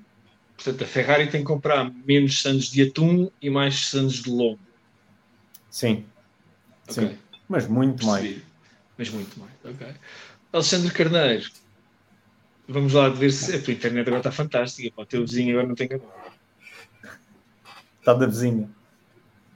O Sr. Charles Leclerc, penalização. Porque sabes o que é que o teto orçamental não influencia, ou não devia influenciar, é a capacidade dele de não ser enxovalhado, pelo menos nas últimas corridas, pelo, pelo colega de equipa. Epá, mas Devia estar preocupado era ter, com isso. Tinha que ter cabeça e talento, que é uma coisa que ele se calhar às vezes. Talento tem. Talento, Epá, está bem, talento, mas depois não tem cabeça. A, a, a, cabeça, o talento muitas vezes é ofuscado pela falta de cabeça. Portanto, para mim, a penalização, porque o teto orçamental não, não lhe tira essa capacidade de tentar lutar com o, o colega de equipa, que até já a Ferrari está, nem costuma ter táticas e agora até já mete o Leclerc a ter que proteger o, o, o outro piloto da equipa. Portanto, eu acho que ele estava mais preocupado com isso do que falar sobre coisas que não, não lhe dizem respeito. Pronto, olha, eu vou penalização, eu vou dar uma penalização também porque é daquelas afirmações que me fazem uh, coçar a cabeça, mas o que é que este gajo, o que é que o, o que é que o piloto que tem sido, como disse o Alexandre, sido enxovalhado Carlitos, ali o favorito ali do, do nosso amigo Vasco, tem sido enxovalhado, o que é que ele tem que opinar sobre o teto orçamental? O que é que ele tem a ver com as reuniões aborrecidíssimas que os engenheiros devem ter uh, sobre onde é que vão gastar o, o, dinheiro? E ele tem, ele ter uma opinião sobre isso, a mim, sinceramente, pá, confundo, não, não consigo entender. Eu gosto do Charles Leclerc, diga-se de passagem, gosto mesmo dele, gosto também do Carlos, Carlos Sainz, mas não consigo entender o que é que o, o, o Charles tem a ver com isto do teto orçamental. E, e com isto vou-lhe dar uma penalização e vou passar à próxima frase, que é também uma, mais uma pérola oh Pedro, de, de, um piloto. Pedro, diz, diz sabes o que é temos que dizer ao Charles? É stop inventing. Stop, stop inventing. inventing. Ora, muito bem. Aplica-se na, na perfeição esta frase. A terceira frase que nós temos para hoje, a terceira uh, notícia, digamos assim, é uma afirmação de Lando Norris, que, mais um lugar comum aqui, que é a Red Bull, Lando Norris diz que o domínio da Red Bull deve-se a fazer bem muitas pequenas coisas que juntas fazem uma grande diferença. Epá, eu, eu, tô, eu ainda estou a tentar perceber uh, a novidade, mas pronto, Alexandre, olha, devolvo-te agora, já que estás a embalar e a tua internet ainda funciona. Eu acho que o que estamos a ver aqui, o que estamos a ver aqui, Padrão. eles passam demasiado tempo a pensar na Red Bull, deviam estar mais preocupados, ou quanto muito a aprender com a Red Bull e estarem preocupados em resolver os problemas que cada um tem. Isso é que era mais eficiente para eles. Portanto, eu, eu hoje é penalização para toda a gente. Penalização para toda a gente, pronto. Uh, Guilherme, uh, cuidado que o Zac está a ouvir. Nenhuma, nenhuma ação, nenhuma ação. tem toda a razão, tem toda a razão. Uh, não, ele só constatou o óbvio, por isso. Nem, nem sei o que dizer. Pronto, não sabes o que dizer. Não, nenhuma ação. Mais um incidente de corrida, mais uma frase feita. Por favor, mudem um bocadinho, digam coisas interessantes. Tipo, mesmo, é para coisas ao calhas. Tipo, o Lando Norris vai fazer uma frase a dizer como é que foi o almoço. Este tipo de frases feitas de isto realmente eles ganham porque têm atenção aos detalhes. Está bem, é assim. É assim que se fazem campeões. Próximo. Next. Então dás um incidente de corrida, certo? Sim, mas, já, mas estou tentado a penalizar porque já é a terceira frase feita que vem no, no, Colégio de Comissários. Sim, mas o Colégio de Comissários tem que, o Colégio de Comissários tem que opinar sobre, sobre esta, porque isto foi tudo, foi feito um grupo de estudo sobre as frases que nós íamos analisar aqui hoje. Portanto, seja calminha, respeitinho pelas frases que estão aqui hoje, que isto é fundamental. Eu, Portanto, eu, não, mas eu, eu, vou dizer só, eu acho que estas frases, às tantas, nem sequer é de nenhum dos pilotos, eles basicamente, o Autosport ligou para, para, os agentes ou para o diretor de comunicação qualquer e o diretor de comunicação tem que arranjar uma frase, mas eles não estão a atender. Estavam a jogar paddle ou uma coisa assim. Então bom, foi bom. um livrinho, um caderninho. Epá, deixa cá ver aqui frases feitas. Ok, então o Luís pode dizer que vai diminuir para metade. O Max, uh, o, o, Lando, diz que é, é atenção aos detalhes. Uh, e aqui o, o, Charles diz que é paciência, haja paciência. A seguir o Max vai dizer que isto é jogo Ganha. a jogo. Ah, peraí, espera. Fim de semana. É, é, corrida a corrida, com calma, ainda ninguém é campeão, tudo pode acontecer. Portanto. Então é uma, um incidente de corrida a escorregar para a penalização. É escorregar, porque já estão a abusar da sorte. Sabem qual é a diferença entre aqui os, nós sermos comissários e os das corridas efetivas? É que nós estamos todos a dar as mesmas classificações para coisas semelhantes, enquanto nas corridas os comissários verdadeiros para coisas iguais, aquilo é o caso. Coerência. É 5, é 10, é 15. Mas nós aqui vemos os verdadeiros profissionais da coisa em comparação com os outros caramelos que lá Aliás, se a FIA estiver a ouvir, eu estou disponível para ser comissário, não tenho qualquer tipo de experiência, mas é só mandarem um e-mail que eu mando o meu IBAN. é para pagarem, obviamente. Muito bem. Vasco Pinheiro, qual é a tua. A tua eu fui o primeiro a falar. Ah, foste? Ah, peço desculpa. Que repita? É, posso... Não, sobre o Norris. Faltas, faltas. Sobre o Norris, não. És tu que faltas sobre o Norris. Sobre o Norris? O que é que o Sim. Norris disse? Já nem me lembro. Espera lá. O Norris disse se dúvidas houvesse, se dúvidas então, houvesse que somos competentes para ser comissários, agora ficamos esclarecidos. Calma, calma. Eu estou a tentar manter ordem nisto. Eu vou repetir. Se comissários, deixávamos para o final do podcast. O Vasco tem... Eu e o Vasco temos a mesma idade. Deve-se deve, deve a fazer muitas pequenas coisas. É pá, por amor de Deus, pá. Eu alinco o que vocês disseram. Muito bem, isto vai ser rápido hoje. Então temos mais um, mais um piloto com mais uma afirmação uh, bombástica que, que é o, o, Yuki Tsunoda que diz ser líder da equipa fez-me pensar mais em mim. Eu não sei o que é que ele andava a pensar uh, até ser, eu vou dizer entre aspas, líder da equipa, porque eu não sei se ele anda lá com a. Ele deve andar com uma caixa, uma caixinha atrás para se poder fazer ouvir eu vou, eu vou começar por dar eu a minha, a minha penalização. É para o Yuki, deixa de tretas. Eu não sei falar japonês, mas a qualquer dia sayonara. Não, não, não acho que isto faça qualquer. Para mim, não faz qualquer sentido. O Yuki Tsunoda é um polícia piloto. Não acho que seja líder nenhum da, da, da, da Minardi.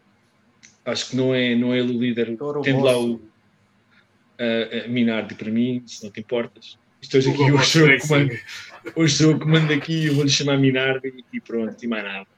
Uh, acho que o Yuki Tsunoda, tendo um piloto como o Daniel Ricardo como companhia de equipa, um, apesar de ter estado agora lesionado uh, fora, não, não acho que o Yuki seja líder coisíssima nenhuma. É o piloto está lá há mais tempo, obviamente, é rápido, é, é, acho um ótimo piloto. Não, acho que tem uma, tem uma língua demasiado, demasiado apimentada para o meu gosto um, que, não, que não acompanha depois o talento, o talento em pista. Portanto, eu dou-lhe uma penalização, mas sim, ele que pense mais nele e na, na comida que ele gosta de comer, etc. Uh, Vasco, o que é que tu tens a dizer aqui ao Yuki? o Yuki Tsunoda é um, é um piloto que, que, que Epá, que, já demonstrou talento na, na, na Fórmula 2. Na, ou seja, quando, quando ele subiu à Fórmula 1 vinha já com alguma com um carimbo um, do que é. Agora, esta frase, ser líder de equipa, fez-me pensar mais em mim, é daquelas pérolas que, que, que, que, que pronto, que vem em linha com o que foi dito anteriormente. Quer dizer, como é óbvio, um piloto tem que pensar em si, não é? Uh, portanto, quer dizer, não, não, consigo perceber o alcance disso, ou será que sou eu que não tenho capacidade para perceber? Mas isto é mais uma daquelas coisas de parece estamos em silicismo. parece que sim, parece sim. Parece que estamos em silicismo, portanto. Epá, à, à quarta de uma penalização, porque já estou farto deste tipo de comentário. uh, Pedro Cachapuz. Eu agora não vou penalizar porque eu acho que eu percebo o lado do Tsunoda. Porque isto de ser líder de equipa ou não, ele pelo menos ele em pista, ele assumiu-se como o líder da Minardi. Uh, uh, porque foi o que teve mais, foi o que ganhou mais pontos, era o que em corrida acabou mais vezes à frente do colega de equipa, independentemente do colega de equipa ser, ser meio tosco. Não lhe correu muito bem ao, ao Nick da Vries, mas o, pareceu-me que o Tsunoda este ano amadureceu um bocado mais e é, se calhar tem a ver com, com o que ele está a dizer. Começou a pensar mais nele, no que é que ele pode fazer, em vez de estar a pensar onde é que ia comer sushi. Que é uma das grandes paixões dele é, é abrir um restaurante e ele diz que uma das melhores coisas de ter piloto de Fórmula 1 é a comida. Portanto, eu acho que ele, este ano ele finalmente amadureceu. Uh, olha, e acho que é, é, é, óbvio, porque em anos anteriores era um bocado. Era o miúdo olha, que andava lá todo. Estava contente por estar lá. Olha que aqui alguns de nós, de vez em quando, a conversa resvala para os melhores restaurantes aqui e ali. Eu, como não sou um gajo assim grande garfo, não vou permitir que a conversa descambe para esse lado. Só por isso vou passar ao Guilherme e não ao Alexandre. Uh... Censura, isto é tipo censura outra vez. Olha, eu, tenho é, um censura, eu tive um professor na faculdade, portanto eu sou geólogo, e sempre que a gente discutia alguma coisa de geologia, tipo, ah, onde é que há um afloramento de rocha bom, ele dizia, olha, tens ali um, fica ao pé de um restaurante em que há uma feijoada muito boa, ele sabia os afloramentos conforme os restaurantes. O gajo deve ser familiar do Alexandre, de certeza. cá para mim o apelido deve andar, andar por aí. Guilherme, o que é que tu tens a dizer ao Little Yuki? Opa, nenhuma ação, porque é outra vez está a constatar o óbvio. Uh, sendo líder de equipa ou não, eu acredito que qualquer piloto pense em, em si próprio. Eu não, não me lembro do Tsunoda no ano passado ter estado constantemente a pensar só no Gasly. Não, não. É, uh, ano passado pensava na equipe mesmo. Está bem, então está a pensar em si próprio, no, no, no prazer que tem a, a ir morfar. Um, eu não acho que ele seja, eu acho que, aliás, eu acho que ele definitivamente era o líder de equipa contra o De Vries. Acho que essa hierarquia ia sofrer um reset com a entrada do Ricciardo. Acho que estragou-lhe um bocadinho estas últimas performances do Liam Lawson. Mas em relação ao que ele disse, pronto, ok, pensa nele, pensa nele. Acho que faz muito bem. bem. Ah, Alexandre, ataca o gajo. Alex, cuidado, não se bate em gajos pequenos, não vale bujar. Penalização. Penalização, isto está bonito. Está bonito. Por duas razões, ok? Primeiro, ser líder não é pensar em mim, é pensar na equipa. Portanto, só por aí é, é uma estupidez o que ele diz, só para começar. Se eu fosse o líder, não, estou a pensar em mim, não estar a pensar naquilo tudo. Segundo, o gajo tem 1,55m, ok, mas tem uns cojones grandes para caraças. Porque o gajo, um gajo que tem o Richard, com a carreira que tem ao lado, e encontra um rookie que, que mostrou que não é preciso andar lá dois anos para ter bons resultados, não dizer é para isso no rádio, para, para mostrar que sabe conduzir no Fórmula 1, e ele mesmo assim acha que é um líder da, da, equipa. Ele só tem sido um líder da equipa porque o segundo piloto não confirmou as expectativas para, que tinham para ele. Qual deles? É que eles já vão em três segundos pilotos, por isso. Pois, é que assim é fácil. Pois. Portanto, então, é penalização. O, o, o, Wookie, o Wookie leva então uma penalização. Um, vamos à última, à última frase, porque eu estou desejoso de chegar ao próximo tema tu mesmo desejoso chegar ao próximo tema e ouvir o Vasco. Mas vamos à última frase, pá, que é de um, de um filósofo austríaco chamado Toto Wolff, que diz que o carro viva da Mercedes, portanto, Mercedes, que é a equipa dele, o carro que ele, ele aprovou, o carro viva da Mercedes torna mais difícil fins de semana com sprint. Bem, eu não sei qual é a diferença entre um fim de semana com sprint e um fim de semana sem sprint. Eu acho que aquele carro é uma dívida de segunda, de segunda a sexta e aos fins de semana piora. Uh, epá, eu ao Toto Wolff vou só dizer, meu, uh, penalização e, e, um carro melhor ponto, se favor. Alexandre, acabei, comecei, acabei em ti, agora começo por ti. O que é tens a dizer ao. Queres que eu diga? Queres que eu diga? Ao Penalização. Diz, diz, diz. Exatamente, aí está. Eu, gosto, eu, gosto, eu gosto de consistência. Eu gosto de consistência. Penalização. Eu acho que o Toto Wolff às vezes, já disse isto outra vez, que ele às vezes devia, devia dizer que tinha que ir fazer o número 2 e sair de cena.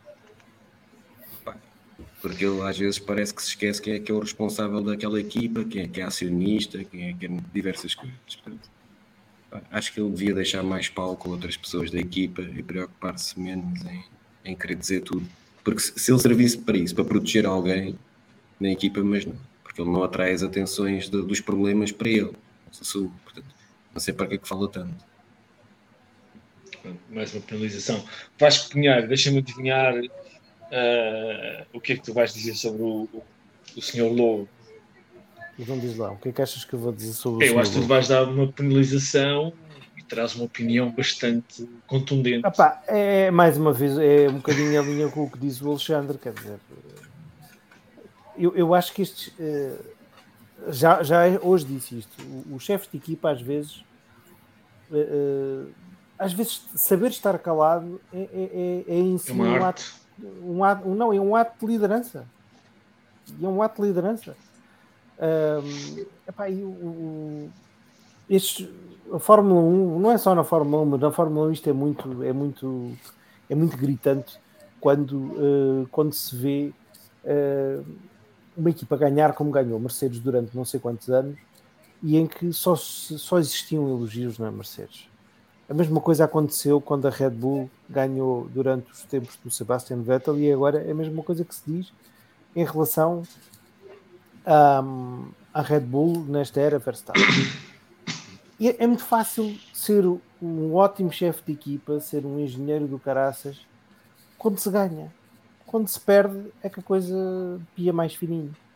E o, o Toto Wolff, ao longo destes anos, já é o segundo ano, uh, tem-nos, já é o terceiro ano, tem, tem, tem demonstrado que se calhar é, é, é um comum mortal.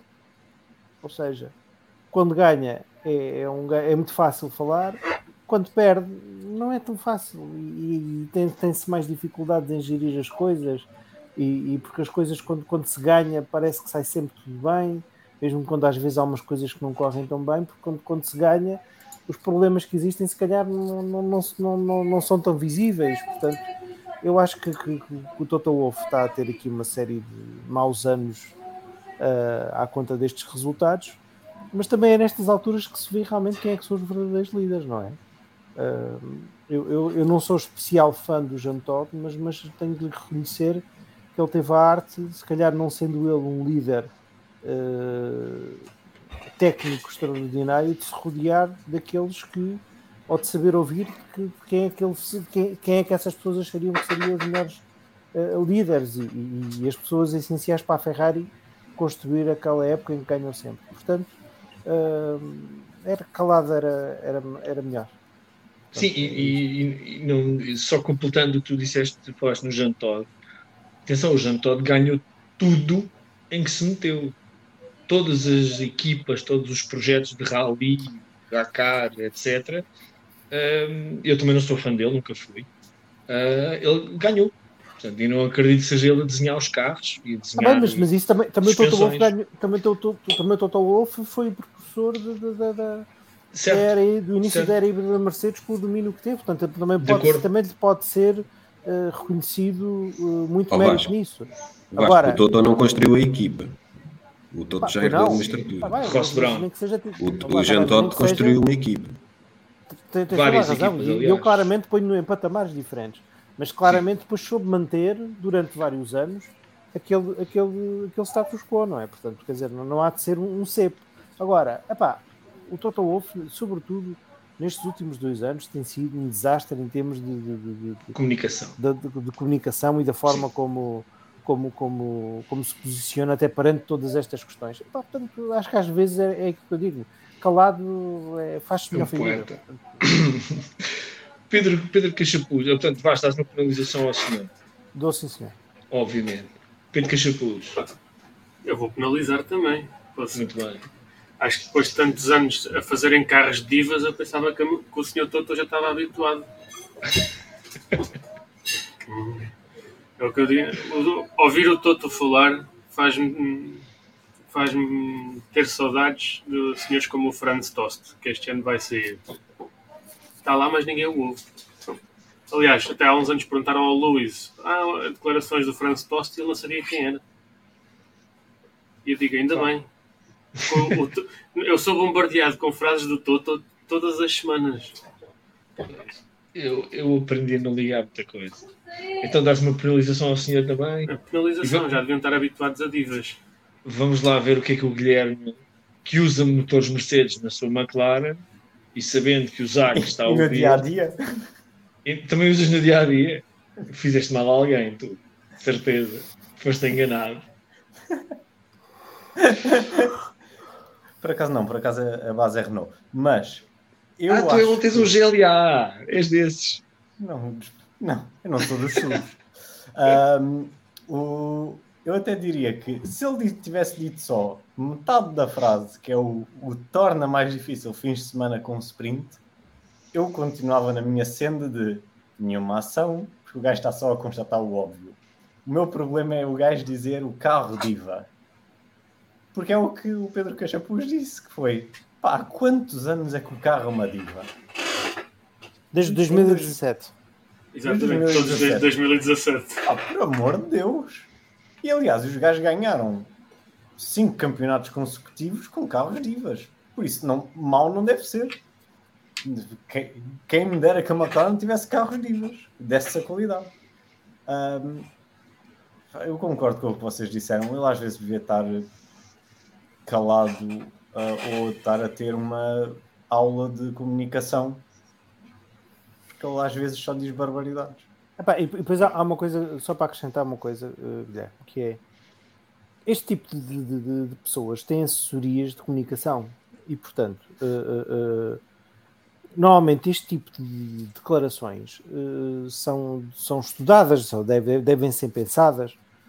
quer dizer, não, não, não, mesmo os pilotos, quando vão falar às quintas-feiras com, com, lá para os media pens e essas coisas todas, devem ser com certeza brifados no que é que devem dizer, qual é a mensagem que a equipa quer passar, se é um, um, um fim de semana que, que, que, em que o que o carro está bem e, portanto, podem gerir a comunicação tendo em conta isso, ou se é um fim de semana que acham que o carro está mal e têm que, se calhar, baixar as expectativas.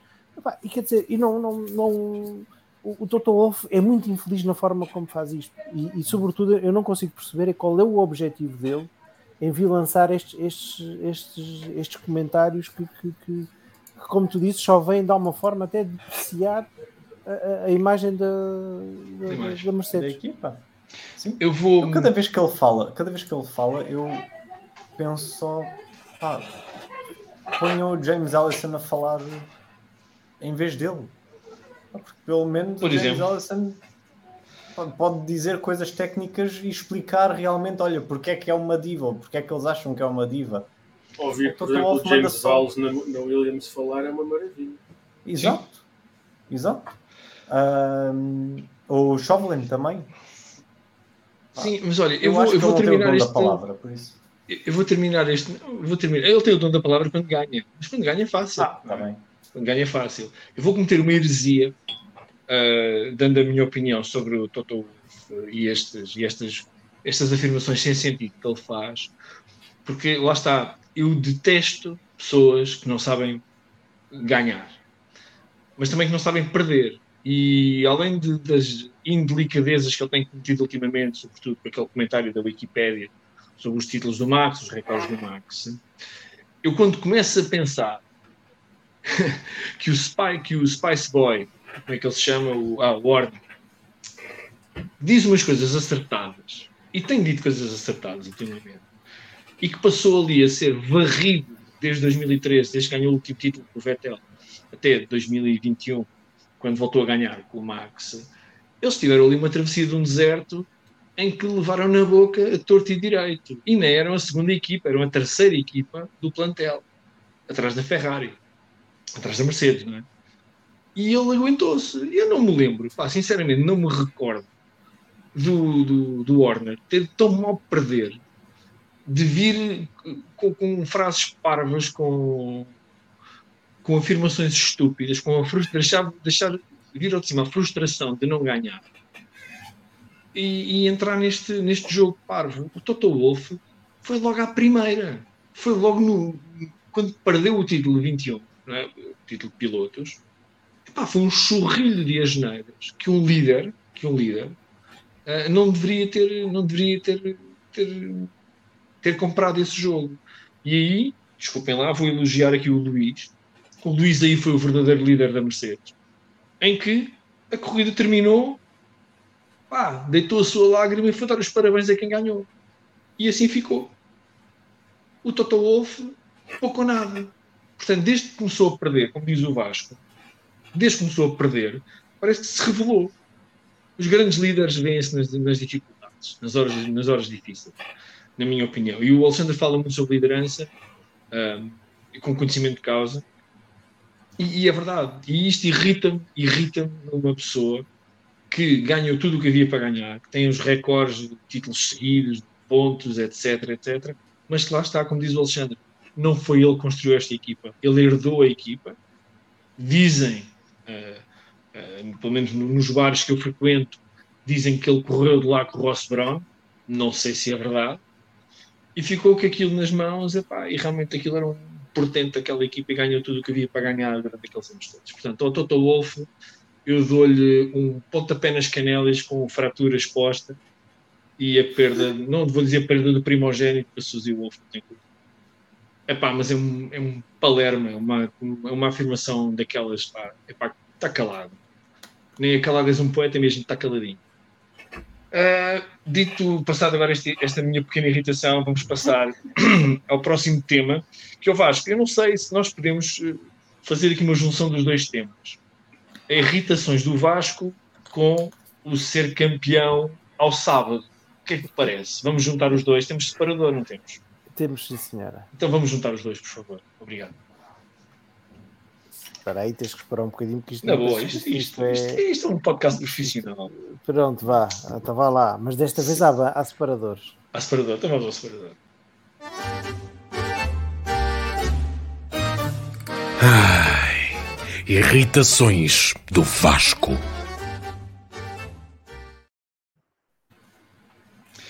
Bom, estas irritações do Vasco, e eu penso que é nisto que ele vai pegar, acho que vão se estender a nós todos, mas eu vou deixar o Vasco liderar, porque o Vasco tem uma, uma opinião muito importante a dar. Força, eu, Vasco. Eu tenho Chuta. uma irritação que, que, que, que, que é apenas a constatação de um facto. Eu vou passar a explicar. Todos nós sabemos que a partir do momento em que existem corridas sprints e que têm pontos, que o inevitável que provavelmente vai acontecer esta semana poderia acontecer. Ou seja, o, o Max Verstappen pode vir a ser campeão do mundo, muito provavelmente no sábado, com o resultado da corrida sprint ao sábado. Eu acho que isto é, é, é, é, Ninguém gostava de ver isto acontecer, ou pelo menos eu não gostava de ver isto acontecer, mas é uma inevitabilidade de aceitarmos não que a gente tenha qualquer tipo de, de, de poder de decisão de, de, aceitar ou não este, este tipo de, alterações uh, nas, no, no, esquema das provas, mas a partir do momento que existe isto, isto pode acontecer. Como, como por exemplo, se, se a pole position tivesse, fosse, também tivesse pontos, Max Verstappen poderia ser campeão na sexta-feira. Em, em, em rigor, não é? Portanto, uh, uh, isto é algo que, que, que, que, é um bocadinho anticlimax. Uh, a mim faz lembrar um bocadinho, fazer uma comparação com o futebol, quando uma equipa ganha porque a outra equipa não, não, não, não, não perde, não, não, não, não consegue ganhar, não é? A equipa, vamos supor que o Sporting e o Benfica estão a disputar o campeonato e que o Sporting é campeão se o Benfica não ganhar. E o Benfica não campeão ganha. no hotel, não é? é? Campeão no hotel. Exatamente, é campeão no hotel. É um bocadinho isto. Epá, porque um, um, piloto deve Epá, ganhar. Mas isso é o sonho, desculpa lá. O exemplo que tu deste é para mim era perfeito. Está bem, mas, mas, mas uh, como é óbvio, isso, isso nem está sequer em causa. Bem, acabamos de, perder, acabamos de perder para aí 20, 20, 20 pessoas. mas, mas, mas, isto, isto, isto, como não é o vamos falar de Sporting, para Exatamente. isso existe o, o, o Sporting 160. Um, não vamos. Uh, uh, é isto que pode acontecer. Portanto, é, é um bocadinho. Uh, os campeões deviam ser decididos ao domingo. Em teoria, como diz o João Carlos Costa, na última volta, na última curva. Portanto, mas não é isso que vai acontecer. Agora, tenho pena que assim seja, porque, porque ser campeão numa corrida é, é é, é, muito, tem um peso e uma carga muito maior, mas, mas, mas, mas pronto, é assim, temos que olhar para isto com, com de cabeça erguida, como disse, como disse já, não, já não sei que treinador é que dizia isto, que saímos de cabeça erguida com uma seleção, uh, mas, mas, uh, mas pronto, é o que é, mas, mas irrita-me porque gosto mais de ver coisas a acontecer, corridas a acontecer ao domingo. Agora temos uma, uma coisa que dá pontos ao sábado, a cena sprint, como dizia o, o Pedro Dias. Então, olha, é o que é. Adiante. Pedro Cachapuz, vou, eu vou estender as irritações do Vasco agora ao painel, porque temos ainda algum tempo e eu acho que este é um assunto que eu queria, que eu queria falar. E faz parte dos temas de hoje. Pedro? Uh, é, também não gosto muito de, desta sprint. Embora reconheça que para quem está no circuito tem uma certa piada, porque vês uh, mais carros ao mesmo tempo. Eu, o único grande prémio que fui ver ao vivo foi na Áustria, em que houve sprint. Teve piada ver carros a lutar assim ao sábado, mas quando vejo na televisão os pilotos não, não querem arriscar muito porque a maior parte dos pontos é ao domingo. Ao sábado não há muito para, para lutar. Uh, não, aparentemente há o suficiente. Sim, agora para, há o suficiente. Para ele a, partir do momento, a partir do momento em que, lá está, como tu disseste, até podia ser, se dessem pontos na qualificação, até podia ser na sexta-feira. A partir do momento em que se dá pontos hum, ao sábado, a, a hipótese está sempre lá. Uh, pode, acontecer, pode sempre acontecer. Não sou grande fã, também acho que ao domingo tem mais piada. Acho que provavelmente os mecânicos também, porque se forem campeões ao sábado não podem ir festejar para altas horas, porque no domingo têm que estar frescos para a corrida. Se bem que também agora, como isto é no Qatar, eles nem, nem álcool têm para beber, alegadamente. alegadamente não há álcool. No Mundial também não houve álcool. Não, há álcool. Também não houve álcool. Há, há algo semelhante a álcool, mas que não é álcool. Por isso, não diria que tenho uma irritação, é mais um. Não gosto muito, mas a partir do momento em que eles anunciaram sprint já no ano, no ano passado, a hipótese já estava lá. Por isso, era uma, uma inevitabilidade. Hum. Guilherme, qual é, é a tua posição nesta, nesta questão? Ah, eu acho, eu acho isto maravilhoso. Maravilhoso. Tu não, já pensaram bem na quantidade de posts que eles vão poder publicar nas redes sociais a dizer o primeiro campeão em sprint, Max Verstappen ganha campeonato ao sábado, essas merdas todas que os gajos. É maravilhoso. Este gajo, este gajo é um avançado da FIA. Este gajo é um é avançado. É Primeiro campeão. De... Aliás, ele vai ser o verdadeiro Mr. Saturday.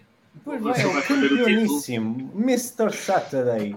Não, Sun, é Saturday World Champion. Atenção, ele não é, não será nunca o primeiro campeão ao sábado, porque ontem, por acaso, ouvi o João Carlos Costa dizer que o, o, o, Nelson Piquet, dizem, dizem que é o deus deste podcast, mas eu sou ateu, um, foi campeão duas vezes ao sábado. Em 83, porque o Grande Prémio foi na África do Sul, creio eu, e foi ao sábado. E em 87, porque o Mansell esbardalhou-se em Suzuka e partiu, partiu uma vértebra no sábado na qualificação. Uh, mas isso só está, faz, isso faz parte das corridas. Portanto, não, não será o primeiro campeão ao sábado.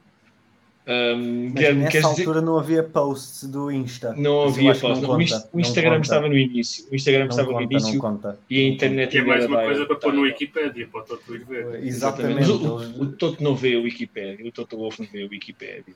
Não, uh... mas os fãs, os fãs. É, é, maravilhoso, maravilhoso. Oh, Alexandre, tu no sábado vais ver. Estou a gozar já agora, não, não estou a falar ah, sério. Isto, isto irrita-me solenemente. Chateia-te a sério, não é? Sim, mas podes passar o Alexandre. Não, não, é só porque estou curioso para saber o que é que o Alexandre vai fazer no domingo à hora da corrida, porque ele vai ver a sprint no sábado, o Max é campeão, e depois o que é que os gajos, como nós, gostamos disto, vamos fazer na hora de. Será que há MotoGP para ver? Ou, ou NASCAR? clássicos. É, é isso, pode ver aos clássicos, não é? Clássicos. Exatamente, exatamente. A ver os Ligi. E com aquela decoração Sabe, fantástica.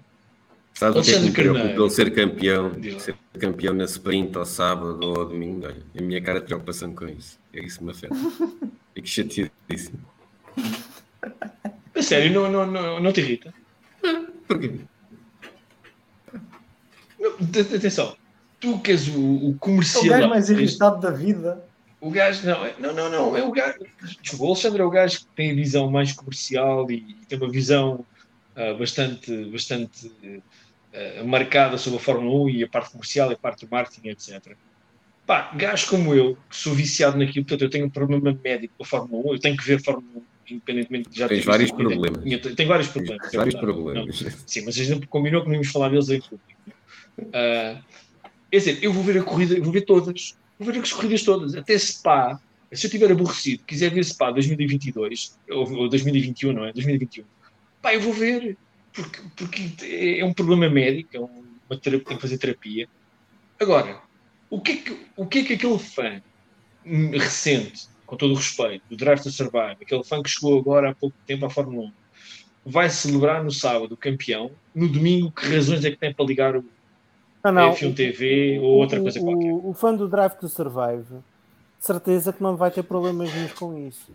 Não, não, não. Qual é que é o significado? Não, isso, não, isso não vai ter problema. Não, qual é a razão? Como nós é que vão ter. Não, sim, Vasco. O Alexandre é mais novo, portanto temos de dar esses. não, mas a segunda parte da questão é: ficam contentes ao sábado e vão todos apanhar uma grande tosga. Tudo bem, mas que razão é que esses fãs vão ter para ligar a televisão ou a F1 TV ou a ligação pirata que usem para ver a corrida no domingo? Há tantas não é? Há tantas razões. É a mesma razão que eu tenho para ver a corrida do Ekman depois da Toyota limpar tudo. Também eu gosto não de ver, por isso. E ainda bem. Há tantas razões. Aliás, o maior êxito da Ferrari foi com o Giovanazzi. Maravilha. Deus Nosso Senhor na Terra. Alexandre, diz lá então porquê é que não te irrita? Explica-me lá isso para ver se eu. Ah, Educa-me. A partir, do, a partir do momento em que as peritos existem, gostes ou não, ou tenham cumprido ou não, fazem parte do campeonato, ele pode ser campeão. E, e o facto de estarem aqui chateados e fizerem mais pulso, mais feliz a Fórmula 1 fica. Eles, quanto mais buzz houver, melhor para eles. Epá, e se calhar a corrida de domingo até fica mais divertida. Vamos ver se os McLaren do Guilherme funcionam mais ou não, se o Leclerc continua a ser a segundo piloto da Ferrari, se o, se o Yuki é enxovalhado ou, ou, tem outra vez azar e não consegue pontuar. Pá, vai, vai coisas divertidas para Eu já há muito tempo deixei estar preocupado quem é que vai ser campeão, portanto, se ele sábado ou domingo. Pá, um bocado indiferente. É pá, não consigo. Não consigo, não, sinceramente, eu não consigo ultrapassar isso. Não, não.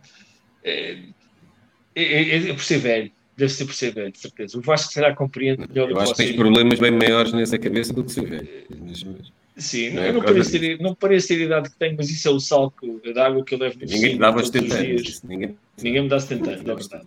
Nem, nem tu me dás 70 anos, por isso estou descansado. Não, mas a mim chateia porque, porque a Fórmula 1, reparem, a Fórmula 1 é um, para mim, agora é uma opinião meramente pessoal, é um ritual. É um ritual. E foi mudando ao longo dos anos, porque eu era puto, não tinha nada para fazer, via tudo depois comecei a ter outras, outras preocupações, passei a ver menos, mas sempre com, com vontade. Pá, e agora, claro, durante o verão praticamente não consigo ver Fórmula 1. Mas, mas é um ritual. E, e, e isso chateia-me. Estarem-me a mudar completamente a, a, a, rotina. Eu sou um animal de hábitos e tenho rotinas e gosto das coisas. Não, não é, a minha mulher gosta de dizer que eu não gosto da mudança. Eu não me importo muito com mudança, mas é pá, não me mexam com a Fórmula 1. Da mesma maneira que me irrita as pessoas tentarem futebolizar a Fórmula 1 pela maneira como falam dela, as rivalidades. Não te importas com a mudança desde que seja para os outros. Não, não, não, não, não é isso. Não, é porque há mudanças, há mudanças que são, são boas. Há mudanças. Eu, olha, eu, eu sou um voto, fui um voto vencido com o Aldo. E neste momento dou a mão à palmatória. O Aldo foi uma coisa boa para, para a segurança na Fórmula 1. Continuo a achar que os carros são horripilantemente feios. São horríveis. Até os carros desenhados pelo Jean Raton nos livros do Michel Vaillant são mais bonitos. Mas pronto, essa é a minha opinião. Agora, a mudança pode ser boa. Agora, esta para mim é drástica. E eu falei, eu acho que quando se falou das corridas de sprint em 2020 para depois de 2021 estarem a, a, a atribuírem pontos, etc., eu lembro-me de ter falado nisto. Nós corremos o risco de ter um campeão ao sábado e não pelas razões normais, habituais, sei lá, o acidente do Mansell ou como um fuso horário diferente. Epá, a mim chateia-me. Não, não consigo ultrapassar, ultrapassar este, esta. É uma dificuldade. Mas vais ver.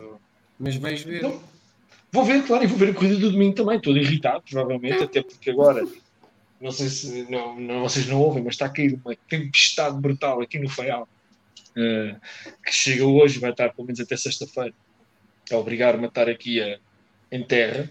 Um, Pá, e vou estar irritado com isto e a minha mulher com certeza vai me mandar para o escritório para eu não a chatear e para não falar alto e não, não gritar com a televisão.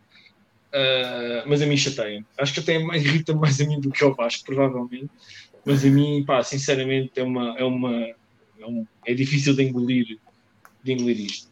Um, pronto, já percebi então que só eu e o Vasco é que verdadeiramente nos irrita esta situação. Vocês têm alguma irritação? A mim irrita-me mais o, o facto de haver sprint. Sim, Estou sim, um bocado como o Alexandre. De, a partir do momento em que há sprint e que dão pontos, há a possibilidade de ele ser certo. campeão. Por sim, falou-se daí... falou nisso, desde a primeira Mas, hora. Falou-se nisso. O, meu, o que eu me chateia mais é ver a sprint, que eu acho que é desnecessário. Então, uh... então ponho a questão de outra maneira. O que é que vos chatearia mais?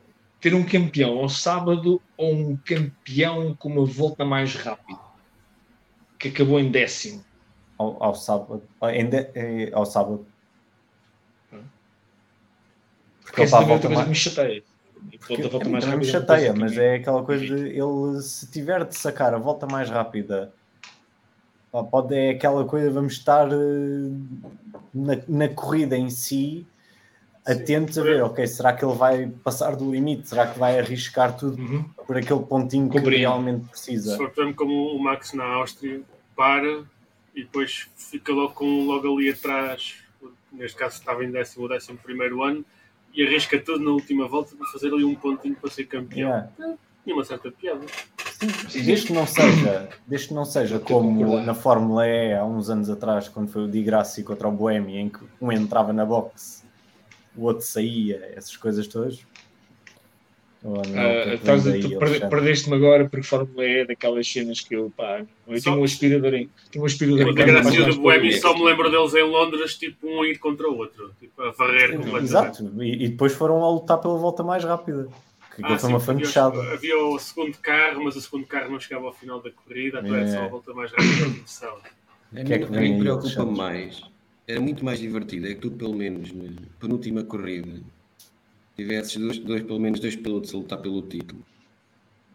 E preferia muito mais que tivessem a insinuar que, que iam metê-los de fora na primeira volta, como já aconteceu no, noutras, noutras épocas. Para mim, isso é que era divertido. Agora, ser na sprint, deixa de ser na sprint. Eu, a sprint, não acho graça porque não traz.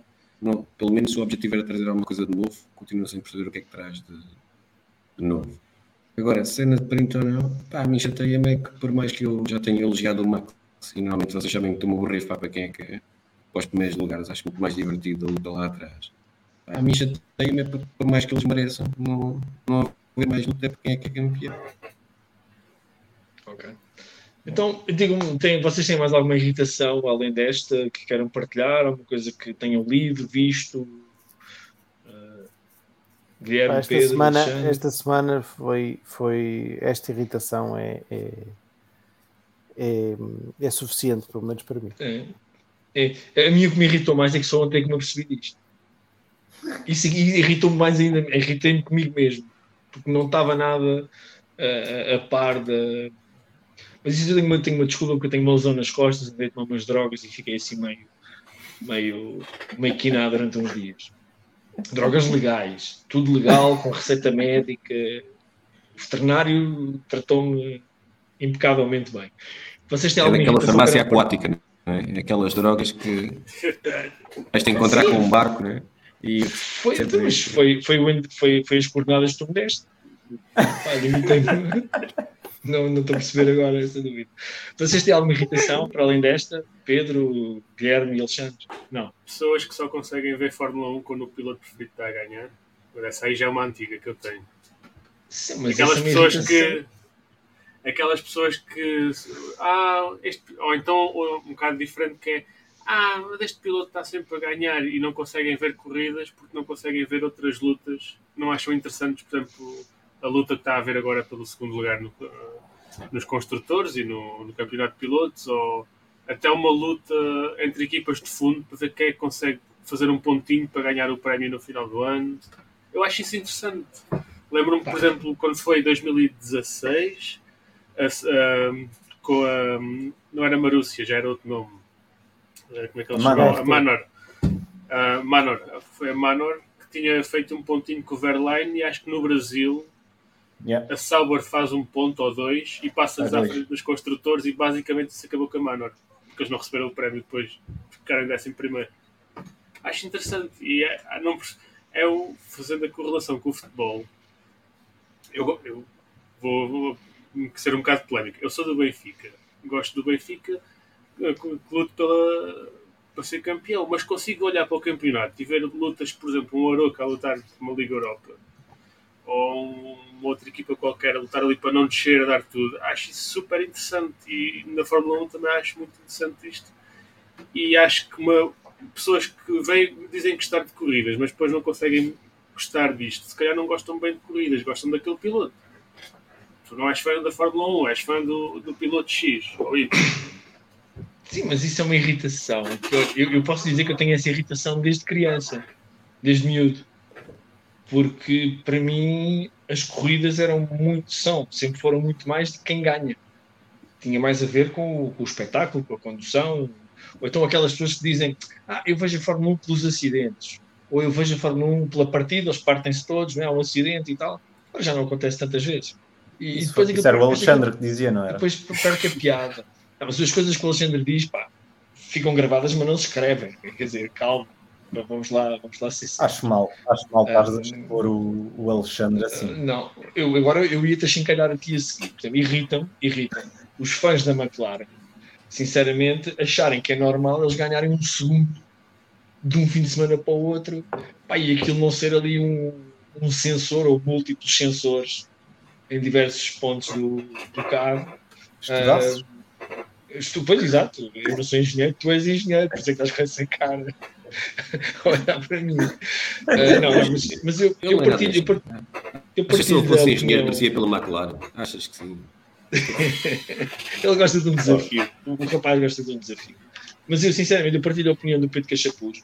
E isto, vou voltar. Eu, eu não, tinha, não tenho nenhum editorial hoje, normalmente até tenho umas coisas que gostava de dizer, sobretudo para a malta das redes sociais eu ultimamente deixei de frequentar aquela plataforma do Elon Musk porque pá, já não dá. Eh, a estupidez por metro quadrado é demasiado grande, eu não consigo, não consigo acompanhar a corrida para o fundo.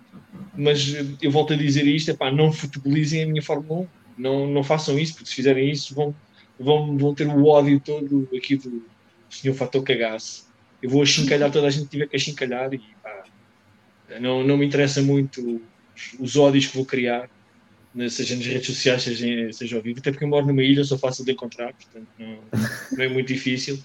Pá, mas é assim, não futebolizem uma coisa que a, mim me diz muito, e independentemente de ser o Max a ganhar, o Piquet a ter ganho, pilotos que, que eu não gosto, que eu nunca gostei, mas que ganharam eh, justamente.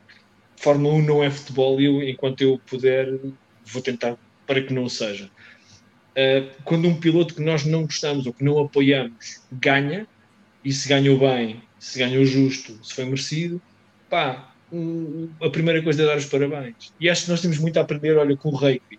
Eu não sou fã de rugby, mas tenho estado, tenho estado a aprender, a, a ver, com amigos que gostam e que já acompanham há muitos anos. Eu sou perfeitamente novato no rugby, mas, eh, mas aprecio pelo menos a filosofia do jogo do rugby de, de, saber ganhar, saber perder, respeitar o árbitro, respeitar o adversário. Tudo bem, há falar sobre os animais que fazem umas coisas que não devem, mas eu aprecio, uh, nunca pratiquei, também com este corpinho não ia longe, uh, mas aprecio e, e, acho que é uma lição para os fãs do desporto uh, acabarem pá, com os ódios de estimação e com os ódios reais e com, a, com todo com tudo o que isso traz de, de mal, porque depois redunda sempre em violência seja verbal, seja física.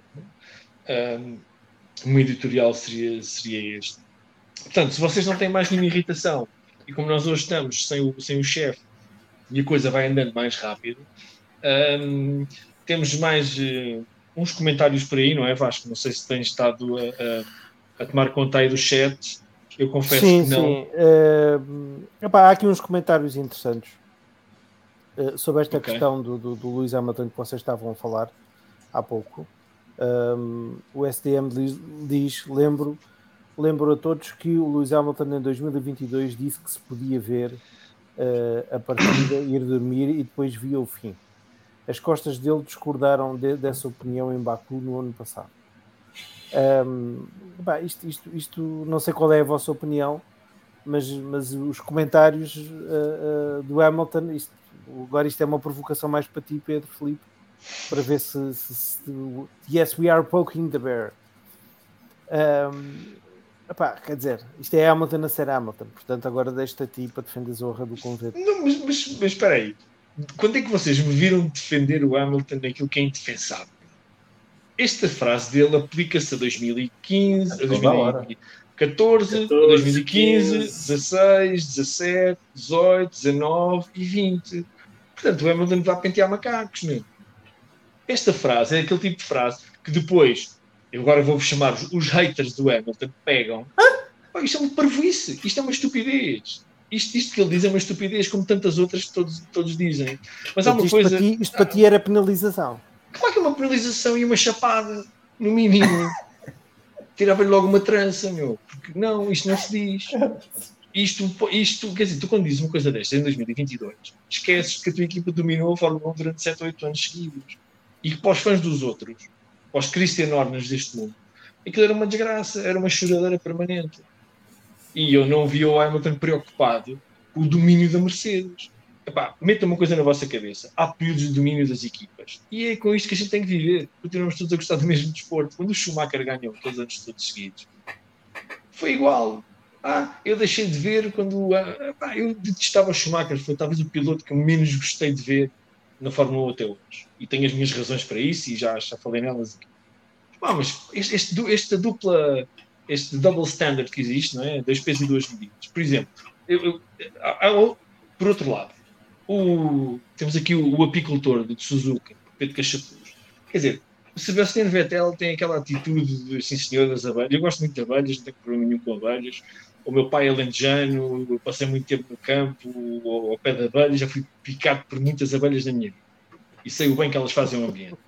Mas eu posso-vos garantir, posso-vos garantir, que se fosse o Lewis Hamilton a ter esta ação, metade, metade dos jornalistas e metade dos fãs da Fórmula 1 estavam a chamar tudo e mais alguma coisa. Que isto era uma fantochada, que isto era um, um aproveitamento não sei que, sobre o ambiente, etc. Portanto, há, um, há, claramente um double standard, há claramente dois pesos e duas medidas um, no, no, que toca ao Hamilton. E isso a mim chateia. Posto isto, pá, o gajo diz coisas parvas como, como toda a gente. E esta é uma delas. Esta é uma delas. O SDM tem toda a razão. Isso, ele corrigiu para 2021, creio eu. O SDM corrigiu que, exato, o Hamilton disse isto em 2021. E pronto, epá, é a vida. É vida. Eu não posso defender o indefensável só porque é o Luís a dizer, ou, ou o Jorge, ou o Toto. Não me interessa. Não me interessa. Eu quero, quero ver a coerência. Pá, e tenho sido coerente, acho que estes anos todos que já ando aqui, acho que vocês podem me acusar de tudo. Quer dizer, chamei-me a Miltonete de, de, de, Maxime de Armário, a Miltonete, ou o que for. Isso leva na boa. Pronto, uh, mais, mais comentários, Vasco, que queiras pôr aqui. Epá, não é seguir em frente. Ok. Então o, o, o, penúltimo tema, e vamos, vai ser, vai ser rápido, porque acho que não há muita coisa para. Já falámos da sprint que vai haver agora no Qatar. O próximo grande prémio é o Qatar, uh, um grande prémio que promete anunciar o próximo campeão do mundo, que é um puto belga de nacionalidade, nascido na Bélgica de nacionalidade holandesa. O que é que vocês acham que vai acontecer no Qatar? Assim, em, em, telegraficamente, Pedro Cachapuz. Max é campeão no sábado, arranca da pole, mas ao fazer a primeira paragem não está lá os mecânicos porque estão de ressaca e ele tem que mudar os pneus. E mesmo assim ganha com 10 segundos de avanço. Muda os pneus sozinho. É este o meu resumo da corrida. Pronto. Guilherme Nunes, qual, qual é a marosca da McLaren para ficar no pa Para mim, a parte de sábado é igual a Pedro Cachapuz, mas ele parte da pole position no domingo, mas é ele que não está lá por causa da ressaca. Engana-se na box e vai conduzir um Minardi. Dá uma Kimi Raikkonen e desmaia no, no bar durante a noite. Alexandre Carneiro. Se é para dizer, se é para dizer coisas assim, pá, acho que finalmente vamos descobrir que Alfa Romeo ainda está no campeonato e é, afinal okay. os upgrades servem para alguma coisa. É. Pá. O Logan Sargent e o Stroll pela primeira vez vão ter uma corrida com azar. O que é que falta, o que é que falta mais de. Pá, sabes, agora tu falando, fizeste-me lembrar. Eu vi, eu na minha vida toda vi três carros ardem. E três carros de pegarem fogo. dois deles eram Alfa Romeos e um era um Bianchi. Lá estás tu falas... oito aos Alfa Romeos. Eu tive um Alfa Romeo, pai, gostei muito, apesar daquilo que. Tu eu, eu gosto de carros deve ser, deve ser feito assim. Pronto, que então... o fim de então- semana vai ser Red Bull e vai ser claro. um bocado chato os outros. É. E, e, para quem acha que a Red Bull vai facilitar, eu acho que o, o Max já mostrou muitas vezes. Pá, nem que ganhe sprint e tenha pole position e vai, e vai tentar ganhar a corrida e na última volta ainda tenta outra vez bater a volta mais rápida só para mostrar. Só para meter nojo. Só para meter nojo. O gajo de Singapura ainda lhe está a atravessar. Singapura o maior problema que pode acontecer, na verdade, é ele ganhar por 40 segundos, porque assim o Hamilton tem de, tem de passar para 20 segundos. Pá, é segundo. Não. não. Pois o Hamilton, o Hamilton diz: Não, não, eu, eu disse ao contrário. Eu disse que queria reduzir para metade e afinal dupliquei. Duplicar. Pois, não, tinha piada, era o Max no final da corrida vir dizer assim: Luís, é, afinal, é? 20 segundos agora para recuperar. Isso, isso, é que me, isso é que me graça. Vasco Pinheiro, o que é que te para dizer sobre Qatar, o circuito de Los Angeles? Olha, em primeiro lugar, é que é um circuito que, que nunca tinha andado lá no simulador naquilo e, e, gostei, gostei do circuito. Portanto, tem, tem, tem lá umas secções engraçadas, ao contrário do que, do, do, da ideia que tinha deste circuito. Depois, uh, pá, acho que, que, a Red Bull, como vocês disseram, vai, vai limpar isto de fio a pavio. E, e acho que enquanto o Max não for campeão e a Red Bull tiver depois de já ter ganho os construtores, ter ganho, ganhar os pilotos, não, não vai facilitar. E, e, e, mais uma vez vamos estar centrados na, em, que, em perceber quem é que fica em segundo lugar. E é aí que está o interesse do fim de semana, porque quer dizer, o Max ganhar o campeonato é algo perfeitamente corriqueiro já, uh, tendo em conta o domínio que ele tem este ano. Para o segundo lugar, que isso sim é interessante, acho que vai ser giro.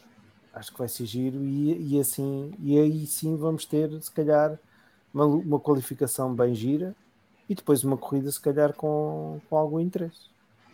Sim, eu concordo, eu concordo contigo. Concordo contigo e acho que o interesse vai estar, lá está, do primeiro para trás. Mas eu, eu queria só salientar aqui uma coisa, que se calhar o Luís diz reduzir para metade a diferença para a Red Bull, mas ele se calhar quis dizer para o carro do Pérez. Não quis falar, do, não estava a falar do carro do, do Max. É, se calhar, não precisa de reduzir. É, frente. Depois está, ali, isso mesmo, está ali taca-taca. Está ali taca-taca. Bom, o circuito de Los Angeles... também vai ficar logo na Q1, isso. Também vai ficar logo na Q1. não te admires, não te admires, não te admires que é gasto para isso. Relembro uma coisa, o circuito de Los Angeles foi completamente reasfaltado. Portanto, aquele, segundo as informações do Nuno Pinto, o asfalto de Los Angeles é igual ao de Jeddah, portanto é daquele que é bom. É, é, parece feito à medida da Red Bull, segundo ele. Também é coisa que não lhes falta, não é? Betume é coisa que não falta para aqueles lados. Exatamente, acho que tudo ajuda ali, tudo ajuda, tudo ajuda. Eu, que sou fã, eu que sou fã dos inertes, não é? Me sinto um bocadinho, um bocadinho achincalhado. Uh, eu sou fã de inertes, sou fã de lá estar, sou fã de cimento, sou fã de gravilha. A relva não é inerte, mas também no deserto cresce com dificuldade.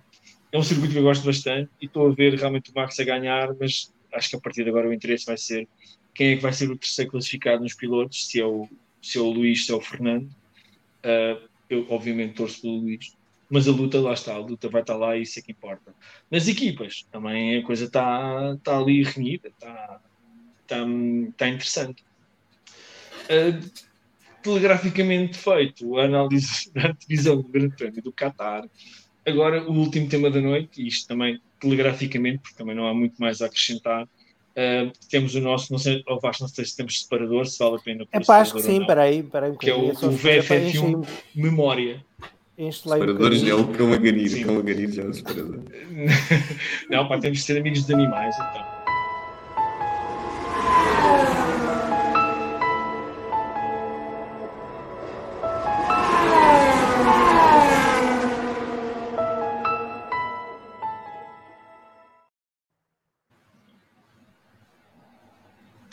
Bom, o VFF Memória é quando todos os membros do painel relembram um momento da Fórmula 1 que os marcou de alguma maneira, pode ser uma corrida, um, fim de semana, um evento, qualquer coisa.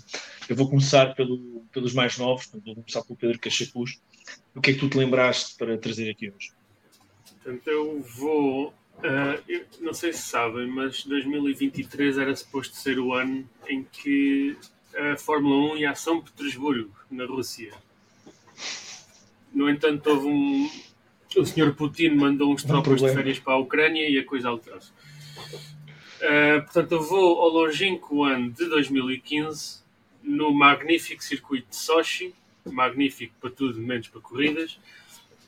Uh, e o que é que temos? Temos uma equipa ali que deu quase um segundo para, para, na qualificação para outra equipa, e não, não era uma Red Bull, foi a Mercedes, teve acho que foi 8 ou 9 décimas para a Williams Sim, a Williams chegou a fazer terceiros lugares em qualificações neste, nesta década. Uh, o que aconteceu na corrida? Bom, lá para a frente não muito. Uh, os Mercedes andaram sozinhos.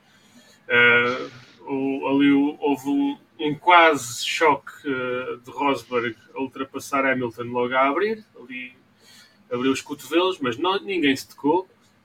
Uh, depois, o interesse esteve lá para trás. O Hulkenberg ficou logo arrumado, passado duas curvas, e ainda levou o Ericsson consigo. Uh, de resto, fica marcado também por uma colisão de finlandeses. Há quem diga que no paddock aquilo deu uma conversa longa e extensa. Tu queres dizer que o Kimi, o Kimi disse duas frases? Exatamente, o Kimi disse bela merda, peço desculpa a linguagem, e o Bottas disse, pois foi. Nada aguento resumir-se isto. E pronto, de resto foi um, uma corrida típica da Rússia. Acidentes na, a abrir e uma seca depois. Tirando só o incidente entre os finlandeses, que foi já perto do final, e com Bottas, quase que numa altura em que já estava aqui, quase que para quinto, cai ali no pódio sem bem saber o que é que estava ali a fazer. E a Mercedes acabou por ganhar o título de construtores aí. Epá, isso é que eu já não lembrava. Já não lembrava. Eu acho que ganhou o título de construtores. Não, é, não tenho, tenho que, temos que ir à Wikipedia. Eu acho que o Toto Wolff é capaz de se lembrar. Uh, não, o Toto Wolff sabe os recordes todos da Mercedes de cor. É verdade. Tem escrito uma t-shirt e tudo. Guilherme Nunes, qual é a tua memória sobre a McLaren? Uh, a tua memória sobre a Fórmula 1? Pronto, está bem. Curiosamente é sobre a McLaren. E por, e por acaso, e por acaso, e por acaso é, em Sochi também. Uh, infelizmente. Lando. Norris à chuva, não acredito. Exatamente. Este, o fim de semana. O fim de semana isso não é uma começou... memória sequer, isso aconteceu anteontem. Então, é que... então pronto, eu invento outra. Um... Eu, só, eu só me lembro nessa corrida do Stroll, o engenheiro dizer: Então aguentas-te? Ele, claro, pá. Dois segundos depois, pumba! Mas pronto, se não querem que eu. Não, não, não, não, não, não. Não, não, não, eu digo outra, eu digo outra. Uh, Spa 2005, novamente McLaren também. Uh, quando ambos os McLaren, conduzidos por Juan Pablo Montoya e Kimi Raikkonen, por alguma razão estavam os dois a batalhar numa altura em que o Kimi Raikkonen devia ter todas as ajudas e mais algumas para, para ser para, para se aproximar do, do Alonso uh, no campeonato. E a memória de, para mim dessa corrida é a volta canhão que o Kimi faz após o Montoya entrar nas boxes e sair da frente, abrir-lhe toda, dar-lhe aquele ar limpo todo, uh, em que ele vai, penso, dois segundos mais rápido do que a volta mais rápida até esse momento. Um, é um bocado para relembrar as pessoas que talvez só conheçam o Raikkonen de, do, Drive to, do Drive to Survive e a versão Raikkonen que foi batida pelo Vettel e que foi batida pelo, pelo Alonso. Kimi Raikkonen, nessa era de V10, principalmente quando estava na McLaren, era um dos melhores pilotos da Fórmula 1. E para mim, essa, essa fase da corrida de 2005 em Spa exemplifica esse facto. Também a corrida que ele fez em Suzuka. Acho que foi nesse Sim, isso é uma. Sim, mas eu já, usei bela... isso, eu já usei isso como memória. Não, não, mas é isso é uma bela. É das corridas preferidas de voltar É uma bela memória, e acho que ainda hoje num chat em que estamos, falavas nisso e eu concordo totalmente contigo. Acho que o, o, aquilo que as pessoas se lembram, e eu próprio, tenho que me relembrar dessa época. Peraí, o Raikkonen no gajo final era muito bom. É, Estes últimos anos dele é que foram um bocado de soneca. O Vettel diz que ele é o melhor piloto que alguma vez viu porque nem importava o carro em que lhe metiam, ele era rápido logo a abrir na primeira volta. Sim, mas isso, isso, eu acho que essas coisas são aquelas, aquelas coisas que se dizem sobre um piloto a quem ele, a quem ele ganhou uh, enquanto esteve na Ferrari com ele. Portanto, não, uh, mas, mas, mas concordo com ele, não é mesmo? Acho que é uma, é uma delicadeza. Alexandre Carneiro, a tua memória há de ser que de uma Forte, de uma Coloni, de uma Andrea Moda, qual é a tua? Lola. Lola Beatriz. Estou, eu estou sempre enganado. enganado. E é especialmente então, dedicada a ti, especialmente dedicada a ti. Porque outra pessoa também com falta de cultura da F1, outro dia perguntou-me porque é que eu achava o Schumacher foi um dos melhores pilotos sempre da Fórmula 1. E eu disse-lhe: tens que ir ver uma corrida em 1996 em Barcelona. É, Verdade. Quem gosta como eu de corridas à chuva, que é uma coisa que já não acontece. É, pá, em, em 1996 para quem não, para quem não souber, é o primeiro ano do Schumacher na Ferrari. Eles enganam-se um bocadinho no carro no, no primeiro ano, inclusive até porque passa o número de cilindros para 10, que toda a gente sabe que é errado. Se havia 12 apóstolos, o número certo de cilindros até no, no motor são 12. São 12, exatamente. Não entendo qual é a dúvida. Eu faço donativos para eu... essa igreja todas as semanas. Ele já tinha feito duas pole positions, mas não tinha conseguido ainda uma vitória. Este é um campeonato, para quem acha que a Red Bull é, é, o primeiro grande domínio da história da Fórmula 1. A Williams neste ano ganha 12, 16 corridas, salvo erro, qualquer coisa assim. Uhum. E portanto, ele qualifica-se em terceiro, mas começa a chover para caraças. E há, há ali umas escaramuças ao início, inclusive o Lamy nesse ano também sai por, por bater. Uh, ele quer para ir para décimo e depois começa a ganhar lugares. Pá, e eu, salvo erro, ele, ao fim de 10 voltas, ou 12, além de passar vários pilotos sempre na mesma, volta, sempre na mesma curva, já levava 10 segundos de avanço. Acaba a corrida com 40 segundos, 45 segundos de vantagem. Ele, salvo erro, para duas ou três vezes. O Alesi só faz uma paragem e fica em segundo. Atenção que os Benettons nesta época, o, o Berger até ganhou uma corrida é, e eram bastante bons, aliás. Dir-se-ia que isto vale o que vale, que se o Schumacher tivesse ficado na Benetton, provavelmente tinha ganho logo mais um título em 96. E o mais divertido disto é que além dele ganhar, além dele acabar a corrida com 40 segundos, 45 segundos de vantagem, só não deu uma volta de avanço aos companheiros de pódio. Uh, chega a andar 3 segundos mais rápido que, os outros. Só acabam 6 pilotos, só para verem. Por exemplo, o Will só saiu 3 vezes de pista até, até finalmente conseguir acertar numa, numa parede. O Irvine poupou-se à vergonha e todos vocês sabem que eu adoro o Irvine pela linda que é, mas ele poupou-se à vergonha e logo pai, na segunda volta meteu-se logo fora. Que, para não haver dúvidas. Ele chegou a fazer a andar 3, 3, 3 segundos mais, mais depressa. E o mais divertido é que a Ferrari, sendo Ferrari, ainda demorou um bocadinho a acertar aquilo mesmo com o João Totti e com as pessoas que contrataram. Inclusive o, o V10 não só lhe faltavam dois cilindros normais, mas já nem estava a funcionar com, com os 10, porque aquilo chegou a funcionar com 8 e com 9 durante a, durante a corrida. Quem não percebeu muito bem porque é que o Schumacher tem os seus defeitos, tiver, vai ver um bocadinho esta corrida, salvo vai estar disponível para ver. Ah, tá. E vai ver que ele tem trajetórias completamente diferentes. E acima de tudo, ele sabendo que tinha um carro que naquele ano era inferior e que aliás o carro no ano a seguir é completamente é completamente mudado. Aproveitou, tentou aproveitar todas as oportunidades. Só para ter ideia, nos últimos 5 anos a Ferrari tinha ganho duas corridas. Uma delas com o Alesi, numa daqueles milagres que com, com o Alesi. Mansell desistiu. Não, não, não. Ah. Que o Schumacher desistiu. O Schumacher desistiu, desculpa, sim, o Schumacher desistiu. 95. Sim. E ele mostra que aproveitou uma oportunidade que teve para literalmente mostrar a toda a gente porque é que, porque é que ele tinha ido para a Ferrari e porque é que depois acabou de ganhar o número de campeonatos ganhos posso ter, utilizar o meu direito de resposta? Não. Não. Não, eu vou usar porque eu estou a moderar isto hoje. Atenção, o não gostar do Schumacher, o não gostar do Schumacher, e esta é a diferença do futebol para a Fórmula 1. O não gostar do Schumacher que é uma coisa que eu, é uma religião que eu pratico. Não gosto dele, nunca gostei, mas tem a ver até com uma manobra que ele fez na Fórmula 3 uh, eh, ao Akinen em Macau e o que fez yeah. ao Derek Warwick nos Sport Protótipos do Grupo C. Epá, é claro que o Schumacher é provavelmente o melhor piloto de sempre da história da Fórmula 1. Provavelmente. Só não sei, eu até os óculos, mas só os óculos aqui no podcast. Até, até eu consigo ver isso. Agora, uh, o, o, culto da, o culto da personalidade que existe no futebol, em que nós só torcemos pela nossa cor e pelo nosso clube e pelo nosso jogador, e o jogador que saiu da minha equipa para a outra já é uma porcaria não presta. Pá, eu admiro o Schumacher pelo talento que ele tinha. Eu sou daqueles gajos que gosta de ter estado vivo para ver o Schumacher correr. Com prazer vê-lo ganhar corridas? Ah, provavelmente não. Mas agora, é daquelas cenas que tu dizes: porra, este gajo é uma malha. Isto é fantástico de ver ao vivo. Eu vi, tive sorte de ver ao vivo no Estoril uh, e ver vê-lo ganhar no Estoril, inclusivamente, a segunda vitória da carreira dele. Epá, portanto, eu aceito uh, tudo isto. Agora, eu não sou obrigado a gostar do homem.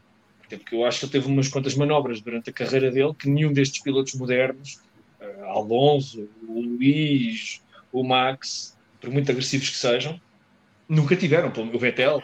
Portanto, aí. Está bem, mas é, mas é um facto. Agora, que o Schumacher é talvez o melhor de sempre, talvez os números depois não, não reflitam isso, porque o Hamilton bateu o recorde de vitórias, etc. Não, não, uma coisa não tem nada a ver com a outra. A Fórmula 1 não são só números e, e palmarés. A Fórmula 1 também tem kit de unhas. E agora vamos passar ao Vasco Deixa-me só, deixa só dizer que, que, as pessoas que vão ver as primeiras 12 voltas, Sim. ele ultrapassa basicamente todos os carros na mesma curva. E é, quando ele ultrapassa o Villeneuve, que é quem é em primeiro, o Villeneuve vê-se tenta e o carro começa-se a atravessar porque ele tentou acelerar para passar e ele literalmente passa. E há alturas em que parece como quando nós somos todos uns heróis do caraças no jogo de Fórmula 1, mas metemos os, os, os outros que estão correr contra nós no mais fácil, não é? E o nosso carro parece que passa toda a gente. Eles não Há ali umas alturas da corrida essa sensação que dá é que ele chegou lá às definições e meteu. É, todos os outros estão no modo fácil e não fazem, não nos tentam fazer nada. É a impressão Eu não sei do que é que estás a falar, eu nunca fiz isso nos jogos Fórmula Não sei do que é que estás a falar. Vasco, qual é a tua memória? a minha memória uh, foi um grande prémio que revi há pouco tempo. Uh, não, não, não, revi na totalidade, porque na F1 TV acho que não está na totalidade, ou pelo menos eu não vi na totalidade.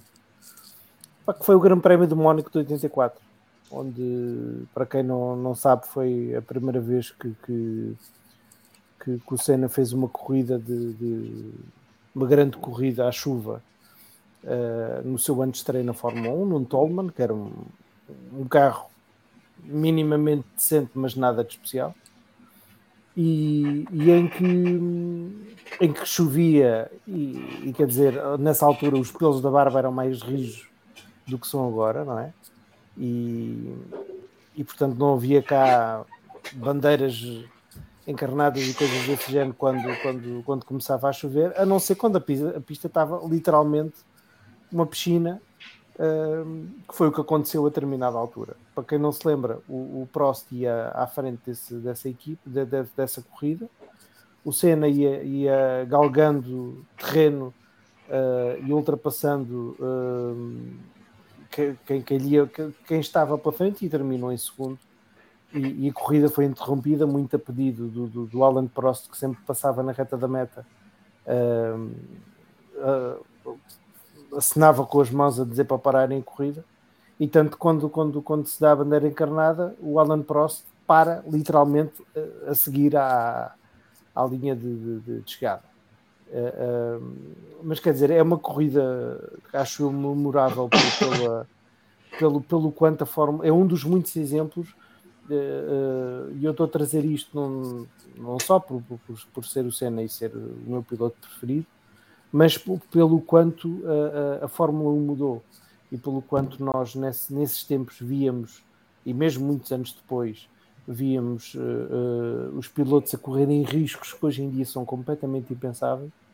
Uh, e, e faziam-no, não era? E estava tudo bem, e, e carros espatifavam-se, iam contra os muros e não havia carne em safety cars.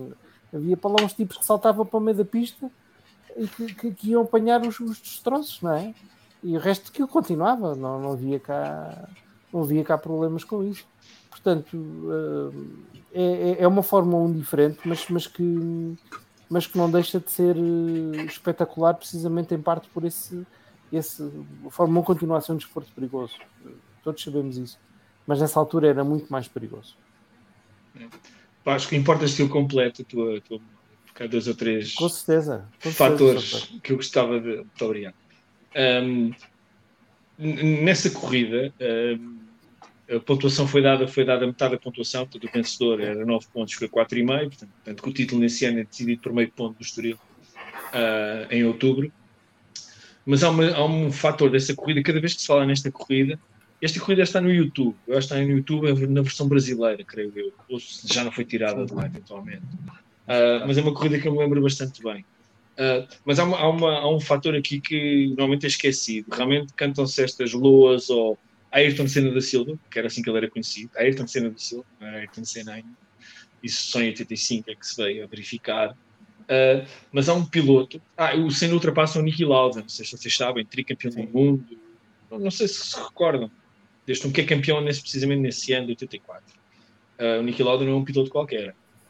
Uh, e ele, o Senna ultrapassou limpinho na reta da meta. Para ser e, sincero, nessa altura era duas vezes campeão do mundo. Sim, exatamente. Sim, mas uh, foi tricampeão do mundo e venceu, bateu um gajo chamado Alan Prost, que não, que não era um, um, um osso, que foi um osso duro de roer, por meio ponto.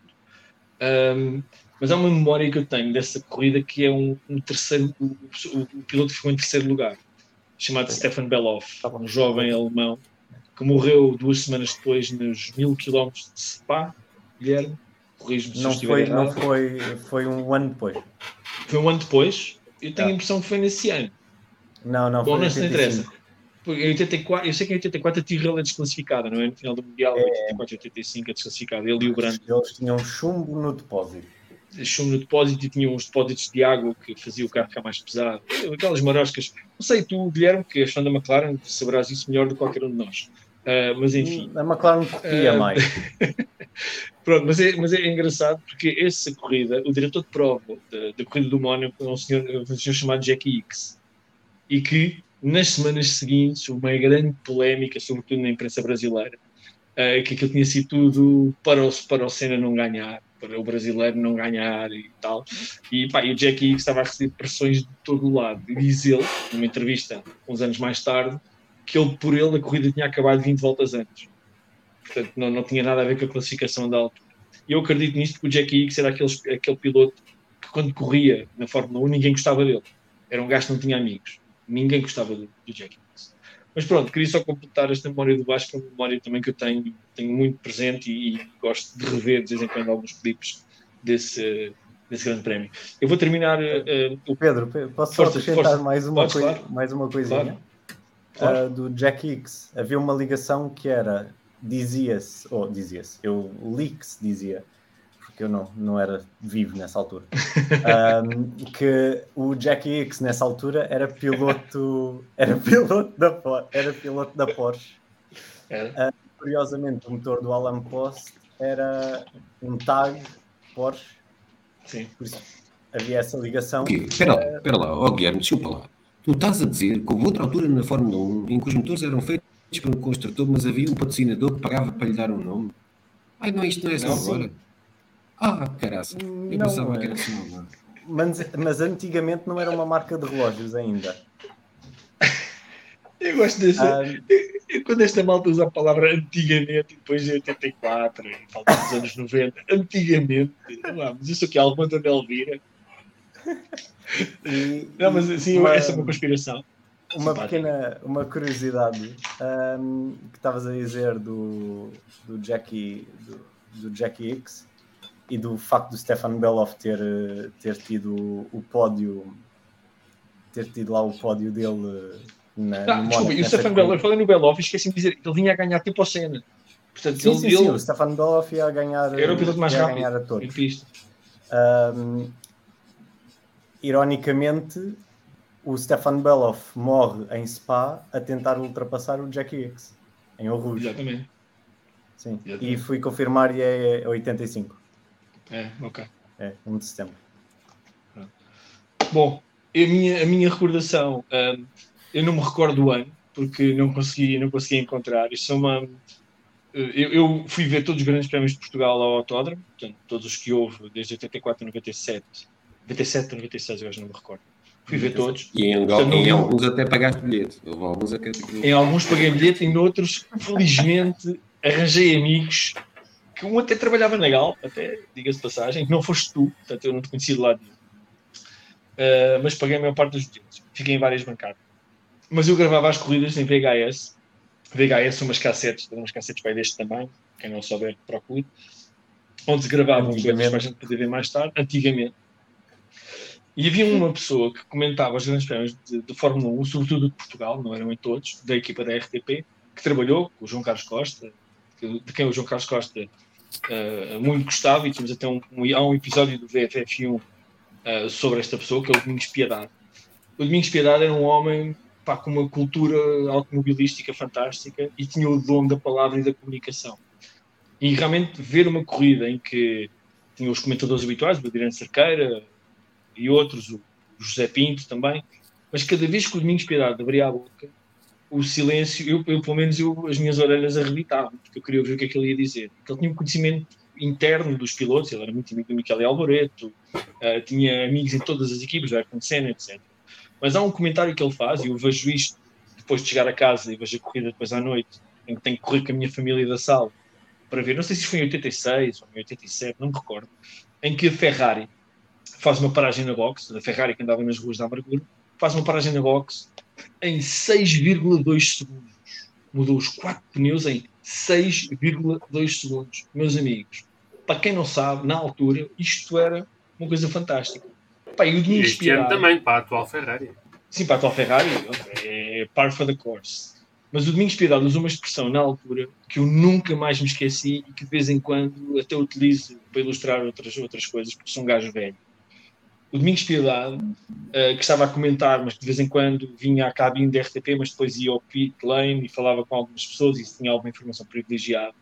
O Domingos Piedade, passado uns minutos desta situação, a cronometragem dá os 6.2 segundos, não me lembro qual foi o piloto, não, sei, não me lembro se foi o Berger, se foi outro qualquer, não me recordo. Eu sei que o Domingos Piedade eh, diz qualquer coisa como: epá, vocês não imaginam, na box da Ferrari, parece que marcaram um penalti de cabeça. Tal era o contentamento daquela gente na box. Pá, isso é uma frase que eu nunca mais me esqueci e eu só queria relembrar, pelo menos para ter uma desculpa para falar de Domingos Piedade, de quem tenho muitas saudades. E queria só relembrar que a Fórmula 1 uh, eh, evoluiu de tal maneira que as trocas de pneus hoje são feitas em 2 segundos, às vezes em menos de 2 segundos. Portanto, vejam bem a, a, a, façanha que foi aquilo para os mecânicos da Ferrari que acabavam para ir em quinto ou sexto campeonato nessas alturas, estarem tão, tão contentes. Portanto, esta foi a minha memória. Se nenhum de vocês tem mais nada a acrescentar uh, ao nosso programa de hoje, nós vamos então vamos encerrar por aqui. Parece-me que há um, um canídeo que precisa de ser passeado e algumas pessoas que precisam de se deitar porque amanhã é dia de trabalho. Verdade? Alguns. Acho que estamos todos de acordo. Amanhã é feriado cá no continente, não sei se é, Açores é. Pois, aqui é dia, amanhã é dia de tempestade, portanto vou dormir um bocadinho mais, mas quem tem um barco amarrado na marina e vai chover da maneira que vai chover, uh, vai, ser, vai ser um dia mal passado. Um, mas não flutua o barco? Não flutua? O barco flutua, mas o barco, se entrar muita água. O barco, é uma diva. Mas faz, faz oh. um buraco no fundo, que a água sai. tu não provoques muito, porque, Alexandre, eu sei que tu um dia vais me vir visitar aqui aos Açores, ao Faial, qualquer um de vocês que venha, mas o Alexandre em especial. Eu vou montar uma GoPro. Eu, dizer, eu vou montar uma GoPro no zero reclamações. Né? Zero reclamações de clientes. Zero reclamações. Sim, até hoje, tudo bem, mas eu vou mudar uma Não é porque presta um bom serviço, só estou a dizer que ele tem sempre reclamações. uh, mas pronto. Um, quero, quero pedir desculpa ao, malta do chat. Não, peço desculpa não, não conseguir a todas. Eu também não, sou, não estou, estou, Entre eu e o Vasco estamos a tentar controlar aqui a emissão e eu estou a usar o meu telefone e o meu computador ao mesmo tempo. Portanto, peço desculpa a todos os que participaram no chat. Agradeço imenso a todos os que participaram, todos os vossos, os vossos comentários, vossas. Uh, uh, as vossas informações, as vossas perguntas. Uh, prometo fazer melhor para a próxima, vou-me preparar melhor. E a todos, ao, Vasco Pinheiro, ao Pedro Cachapuz, ao Alexandre e ao Guilherme, muito obrigado por terem vindo. Um abraço ao nosso chefe João Salviano Uh, um abraço a todos e, e um bem-ajo. Haja saúde e até à próxima. Então agora tem que pôr o coiso para, para sairmos, não é? Agora é pôr o coiso para sair. Agora é meninos, desliguem o chat. Desliguem o stream. Pronto, vá. Agora é que é o botão vermelho, Vasco. Vá. Não, não, não, não. Agora primeiro é a saída. Então, até okay, para a okay. semana, então, Até para a semana. Não, não, ainda estamos online. Só se tiverem na dúvida, ainda estamos. Exatamente.